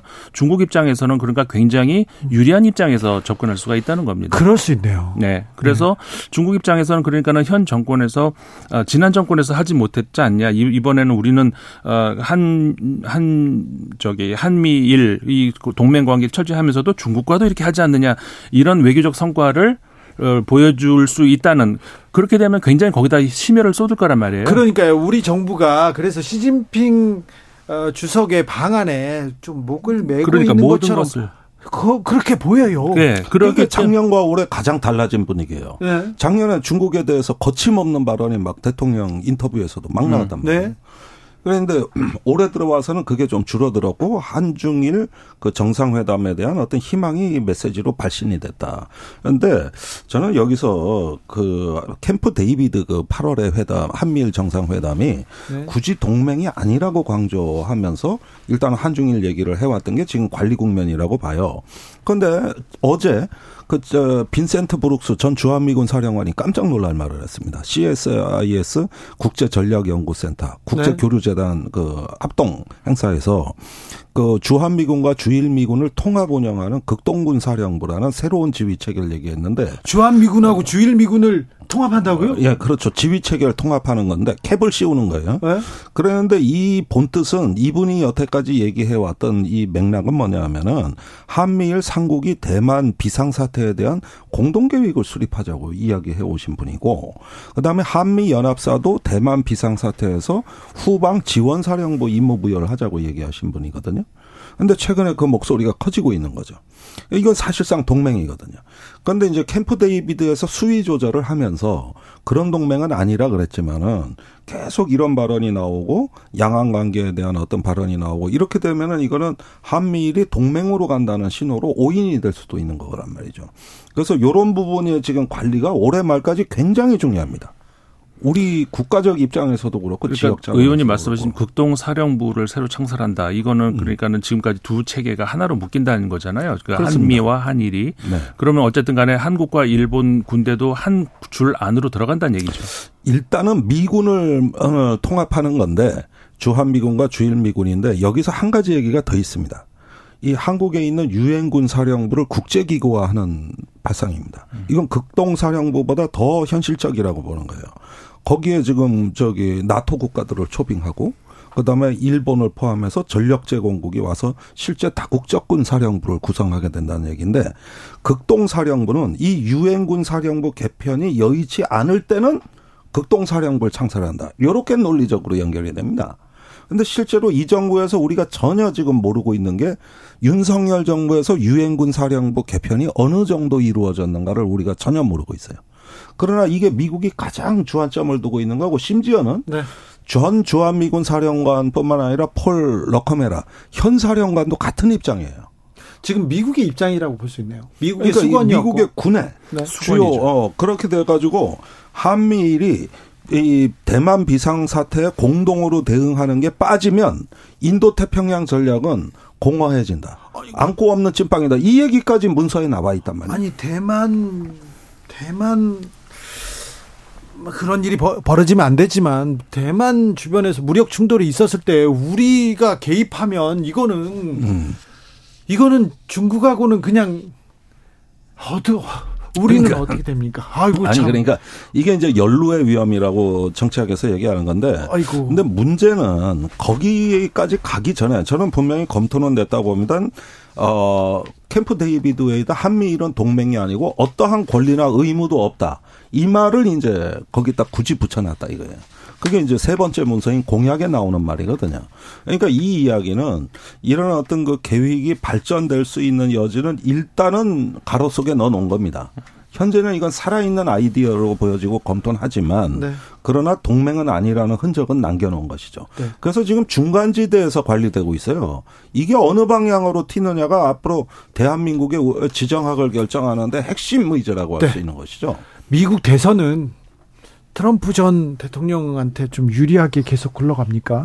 그런 방향으로 흘러가고 있는 것 같아요. 그래요? 이제 어, 전체적으로 최근까지는 두 후보, 그러니까 아직 후보가 아니죠. 그러니까 바이든 현 대통령, 트럼프 전 대통령 간에 그래도 비슷비슷한 어떤 그런 그 청, 그 지지율을 보였다가 최근에 한 여론조사에서 엄격 엄청나게 차이가 나는 그런 조사가 한번 발표가 됐었죠. 근데 비슷한 시기에 다른 여론조사에서도 또 역시 마찬가지로 또 비슷하게 나와요. 그러니까 그 여론조사 하나 가지고 모든 것을 볼 수는 없지만 어, 이미 민주당에서는 약간 위기론이 나오기 시작한다. 미국 민주당에서 위기론이 나오기 시작한다.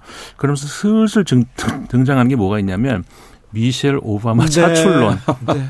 가장 무서운 후보가 어, 미셸 오바마라며요. 그 후보가 나온 이거는 진짜 공화당은 이길 수가 없는 카드거든요. 진짜로요? 네. 어. 그런데 모든 지지율에서 보면 그 나와. 근데 결정적으로 미셸 오바마 여사가 자기는 전혀 생각이 없다고 지금 단 단호박을 긋고 있기 때문에 그런 가능성이 아직까지는 희박합니다. 아, 외교 용어군요. 단호박이 또. 네, 그렇습니까? 그런데 만약에 조 바이든 대통령으로 그 대선을 치렀을 때 이기 승산이 어렵다. 그러면 민주당이 그러, 다른 판단을 할 거 아니에요. 그러니까 그래서 이제 제가 드리려던 말씀이 그건데 현재로서는 조 바이든 대통령이 물러설 뜻이 전혀 없는데 네. 내년 들어가고 도저히 승산이 없다라고 했을 때는 민주당 지도부도 조 바이든 대통령도 다른 판단을 할 수도 있다는 것이죠. 음. 지금까지는 어그 미셸 오바마 그 여사 같은 경우에는 상당한 그 잠재력을 가지고 본인도 아직까지는 아우 난 생각 없다 이런 그런 상태로 있지만 이거는 내년 가면은 얼마든지 바뀔 수 있다는 너무 강한 부정은 정치에서 긍정이나 마찬가지예요. 뭐 그렇게 될수 있을까요? 네. 근데 지금 미국에서 최근에 그 신보수주의 책들이 엄청나게 쏟아져 나오고 있어요.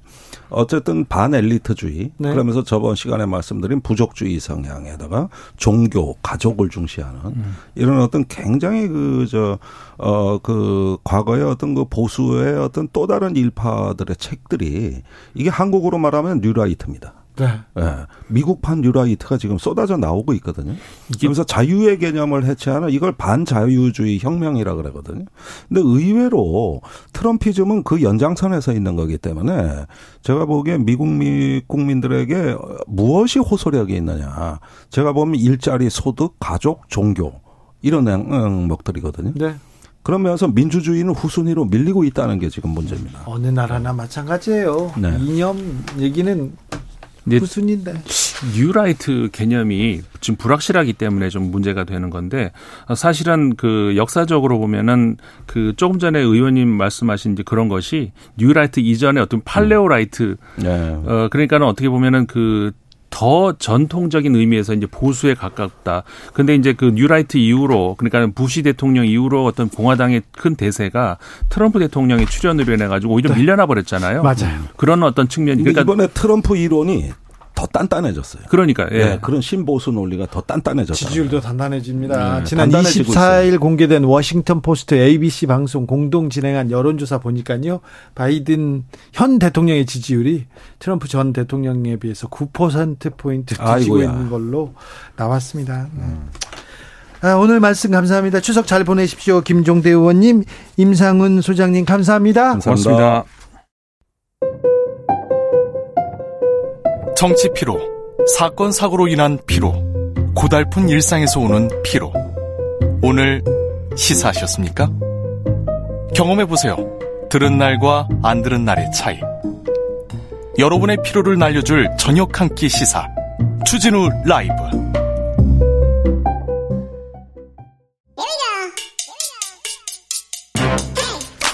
과학을 향한 진지한 고민 과학가의 수다.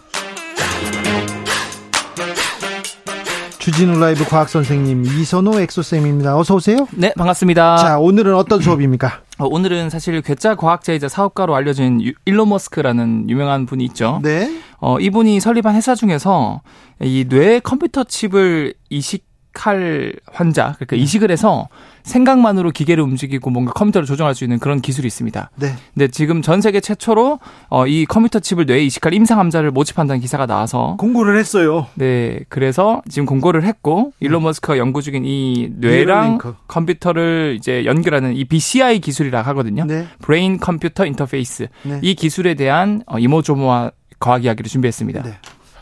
요즘요 그뭐 학교에 있는 사람들 그리고 미국에 있는 사람들 외국에 있는 사람들 얘기하잖아요. 그럼 네. 거의 대부분 AI하고 이 뉴럴링크 그렇죠, 그렇죠. 이 BCI 네. 기술 이 얘기를 합니다. 네. 그러니까 네. 매우 중요한 얘기니까 네. 좀잘 들으셔야 됩니다. 오늘 수업 매우 중요합니다. 네, 맞습니다. 어, 나 경제 뭐 주식 어떻게 잘 들어보세요. 자, 시작합니다. 네, 사실 여러분들도 한번 상상을 해보세요. 네. 평생을 온몸이 못 움직이지만 그냥 의식만 있으면 어떨 것 같으세요? 너무 힘들겠죠. 굉장히 답답하겠죠. 네네. 네, 네. 실제로 이런 케이스가 있는데 네. 대표적으로 이 근육이 점점 퇴화되어서 네. 심지어 뭐 혀나 아니면 눈알도 못 굴릴 정도가 돼버린 루게릭 환자분들이라던가 네. 그리고 식물인간 환자분들 중에서도 많이 있어요. 의식이 모든 사람이 없는 게 아니라요. 네. 실제로 식물인간 환자 케이스 중에서 약 40%의 식물인간들은 부분적 또는 전적으로 의식은 갖고 있지만 뇌 운동 중추가 완벽 이제 심각하게 손상이 되어서 네. 의사 표현을 못 하는 분들도 있다고 지금 추정을 하고 있거든요. 네. 근데 정말 다행히도 이런 환자들의 생각을 읽을 수 있고 심지어 환자들이 생각하는 대로 스피커를 통해 말하거나 또는 기계를 통해서 움직일 수 있는 기술들이 나오고 있는데 네. 어, 사실 이거에 대한 배경을 짧게 설명드리자면 우리 뇌는 끊임없이 무슨 생각을 할 때마다 네. 그 생각에 따라 각각의 독특한 뇌파가 나옵니다. 네. 근데 요즘엔 인공지능이 발달되어서 네. 이 모든 뇌파들을 분석해서 각각의 뇌파들이 어떤 생각을 가지고 있는 뇌파들인지 파악이 분석해냅니까? 지금 다 됐거든요. 됐어요? 네.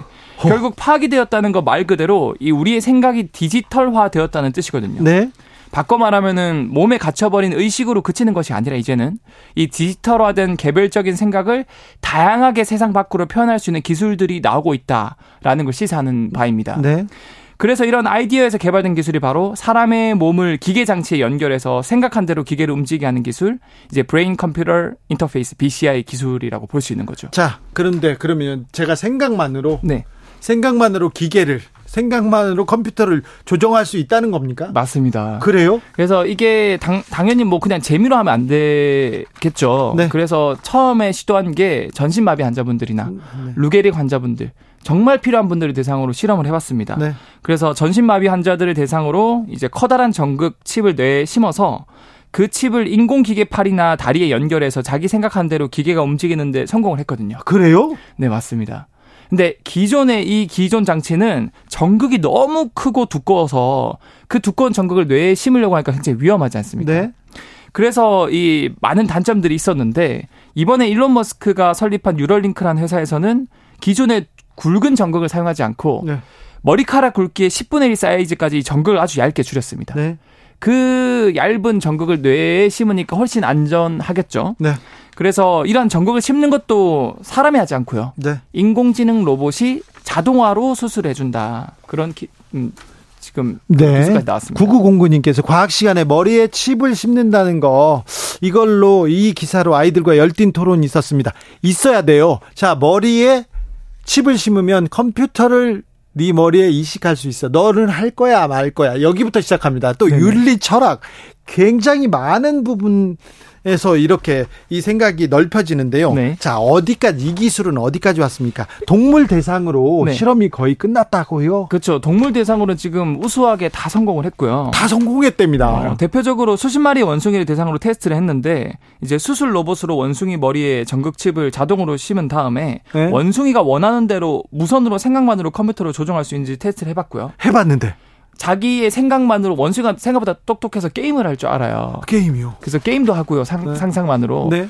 심지어 하반신 쪽으로 내려간 척수신경이 끊어져 버린 원숭이가 다리를 절거든요. 네. 못 움직입니다. 네. 근데 이렇게 그 네파라는 일종의 무선 통신 움직이는 대 정보를 출력해서 이 절단된 척수신경 아래쪽에 수신기를 달아서 무선으로 그 움직임에 대한 정보를 받았더니 못 움직이던 다리가 움직여요. 그래요? 네. 그래서 이제는 원숭이를 성공했으니까 이 뉴럴링크 회사에서는 FDA 승인을 받고요. 네. 어, 전 세계로 지금 척수 손상 환자나 루게릭병 환자를 모집해서 못 걷는 분들을 걷게 만들겠다. 네. 이런 것들을 지금 모집을 하고 있다고 합니다. 자, 근데 이 과학 기술이 자 이렇게 어려 뭐지? 어, 신체적으로 어려움이 있는 사람들 어, 환자나 뭐 이런 병 있는 사람들 돕겠다고 하는데 네. 다른 기술을 연구하고 있을 거예요. 또 다른 쪽으로도 나가고 있을 것 같아요. 맞아요. 전 세계 지금 많은 연구 그룹이 이게 거의 신의 기술이라고 생각을 해서 네. 많은 연구 그룹들이 시도를 하고 성공을 했는데 실제로 루게리 환자 중에서 아예 눈동자조차도 움직일 수 없을 정도로 모든 근육이 마비된 경우가 있습니다. 그런데요. 그런데 이번에 BCI 전극을 시술해서 이 환자의 생각을 읽어내는 시도를 하였고 결국엔 성공을 하였거든요. 네. 그래서 이분이 한 수십 년간 아무 말도 못하고 눈동자조차 못 움직였는데 처음으로 컴퓨터 상에 자기의 생각을 타자로 쳤거든요. 네. 상상 이제 생각을 옮겨서 그랬대요. 첫 번째 문장이 뭐였을까요? 뭐라고요? 답답하니까 제발 자리 좀 바꿔달라고. 아. 네, 그런 문장을 처음에 만들었고요. 네. 두 번째로 만든 문장이 뭐냐면 이분이 아들이 있었거든요. 네. 그래서 아들 내가 정말로 사랑한다. 근데 표현을 직접 입 밖으로 못해서 미안하다라는 문장을 만들었다고 해요. 말이 감동적입니다. 감동적입니다. 네. 머스크가 앨런 머스크가 이 기술로 시각 장애인들의 시력을 회복시키고 사지마비 환자 근육 운동 가능하게 할 수 있다 장담했습니다. 네네. 이분이 장담을 했다. 그러면 어느 정도까지 지금 실험에서 성과를 보고 있다. 이렇게도 분석이 좀 가능한데요. 네네. 자, 여기까지 왔다고요? 음, 여기까지 왔다고요? 자, 그런데요. 아니, 생각을 이렇게 표현하는 것도 네, 굉장한 일입니다. 네. 그런데 활동을 못하는 사람 움직이게 할 수 있습니까? 아, 이게 정말 한, 한두 달 전에 네이처지에 대문짝만하게 결과가 나왔는데, 네. 원숭이가 아니라 이제 하반신 마비로 12년간 전혀 몸을 못 움직이는 분이 있었습니다. 네. 그분을 대상으로 이 BCI 전극을 심어서 테스트를 하였고요. 네. 실제로 무선으로 그 사람이 움직이려고 시도할 때마다 그 뇌파를 읽어서 이 척수 신경이 끊긴 아래쪽에 네. 이 뇌파를 수신하는 장치랑 자극 장치를 착용해서 예. 테스트를 했더니 어 이분이 12년 동안 전혀 못 움직이던 분이 스스로 어, 움직이는데 성공을 하였고요. 스스로 움직이는 데까지는 성공했습니다. 네, 그래서 이거는 기적인 거죠. 네. 왜냐하면은 어, 신의 영역입니다 지금. 네, 못 움직이던 분이 이런 BCI 기술을 통해서 아닌가? 지금 네, 네. 움직일 수 있게 되었고요. 예. 어, 더 놀라운 점은 이 장치를 계속 활용하다가 어느 순간 이 장치를 끄고 사용하지 않았거든요. 예. 하반신 마비였던 환자가 하반신을 음, 사용하지 않아 기계를 껐는데도 사용을 할 수 있게 그러니까 움직일 수 있게 되었다는 거죠. 어느 정도 자극을 해서 그 근육이 움직이기 시작했네요. 그 세포들이. 맞습니다. 네. 그래서 이게 뭘 시사하냐면 끊겼던 척수신경이 다시 재생이 되는 듯한 임상 결과를 결과까지 얻게 됐다는 뜻이거든요. 네. 그래서 우리도 자동차든 자전거든 안 쓰면은 사실 더 빨리 망가지고 고장 나거든요. 그러면 그런 것처럼 우리 몸도 사실 마찬가지로 계속 저 장치를 활용해서 이 아래쪽 하반신의 몸이 움직이다 보니까 예. 끊겨버렸던 척수신경 쪽에서도 계속 이 자극에 대한 필요성을 느껴서 위쪽과 아래쪽에서 점차 신경들이 재생이 되기 시작했고 네. 일부의 신경이 다시 연결이 되었다라는 거죠. 하, 지난주에도 지난번 수업에 냉동인간 있었잖아요. 네. 이제 과학기술이 진보하면 이제 내가 죽어도 이제 나를 살려낼 수 있을 거다. 그래서 네. 그걸 믿는 사람들이 있다고 했는데 이건 굉장히 엄청난 진짜 마법가드 같은 일이 있네요. 그렇죠. 사실 이게 말이 안 되는 것 같았지만 이미 스위스 로장 공과대학교에서 이 네이처지에서 발표를 했고요. 네. 이게 진짜로 12년 동안 못 움직이던 분이 일어섰다라는 거죠. 네. 심지어 그 장치를 이제는 껐는데도 일부 끊겼던 척추신경이 재생돼서 기계 장치의 도움 없이도 지금 네. 움직일 수 있게 되었고요. 그래서 실제로 고도로 발전된 과학은 마법과 구분할 수 없다라는 유명한 말이 있습니다. 네.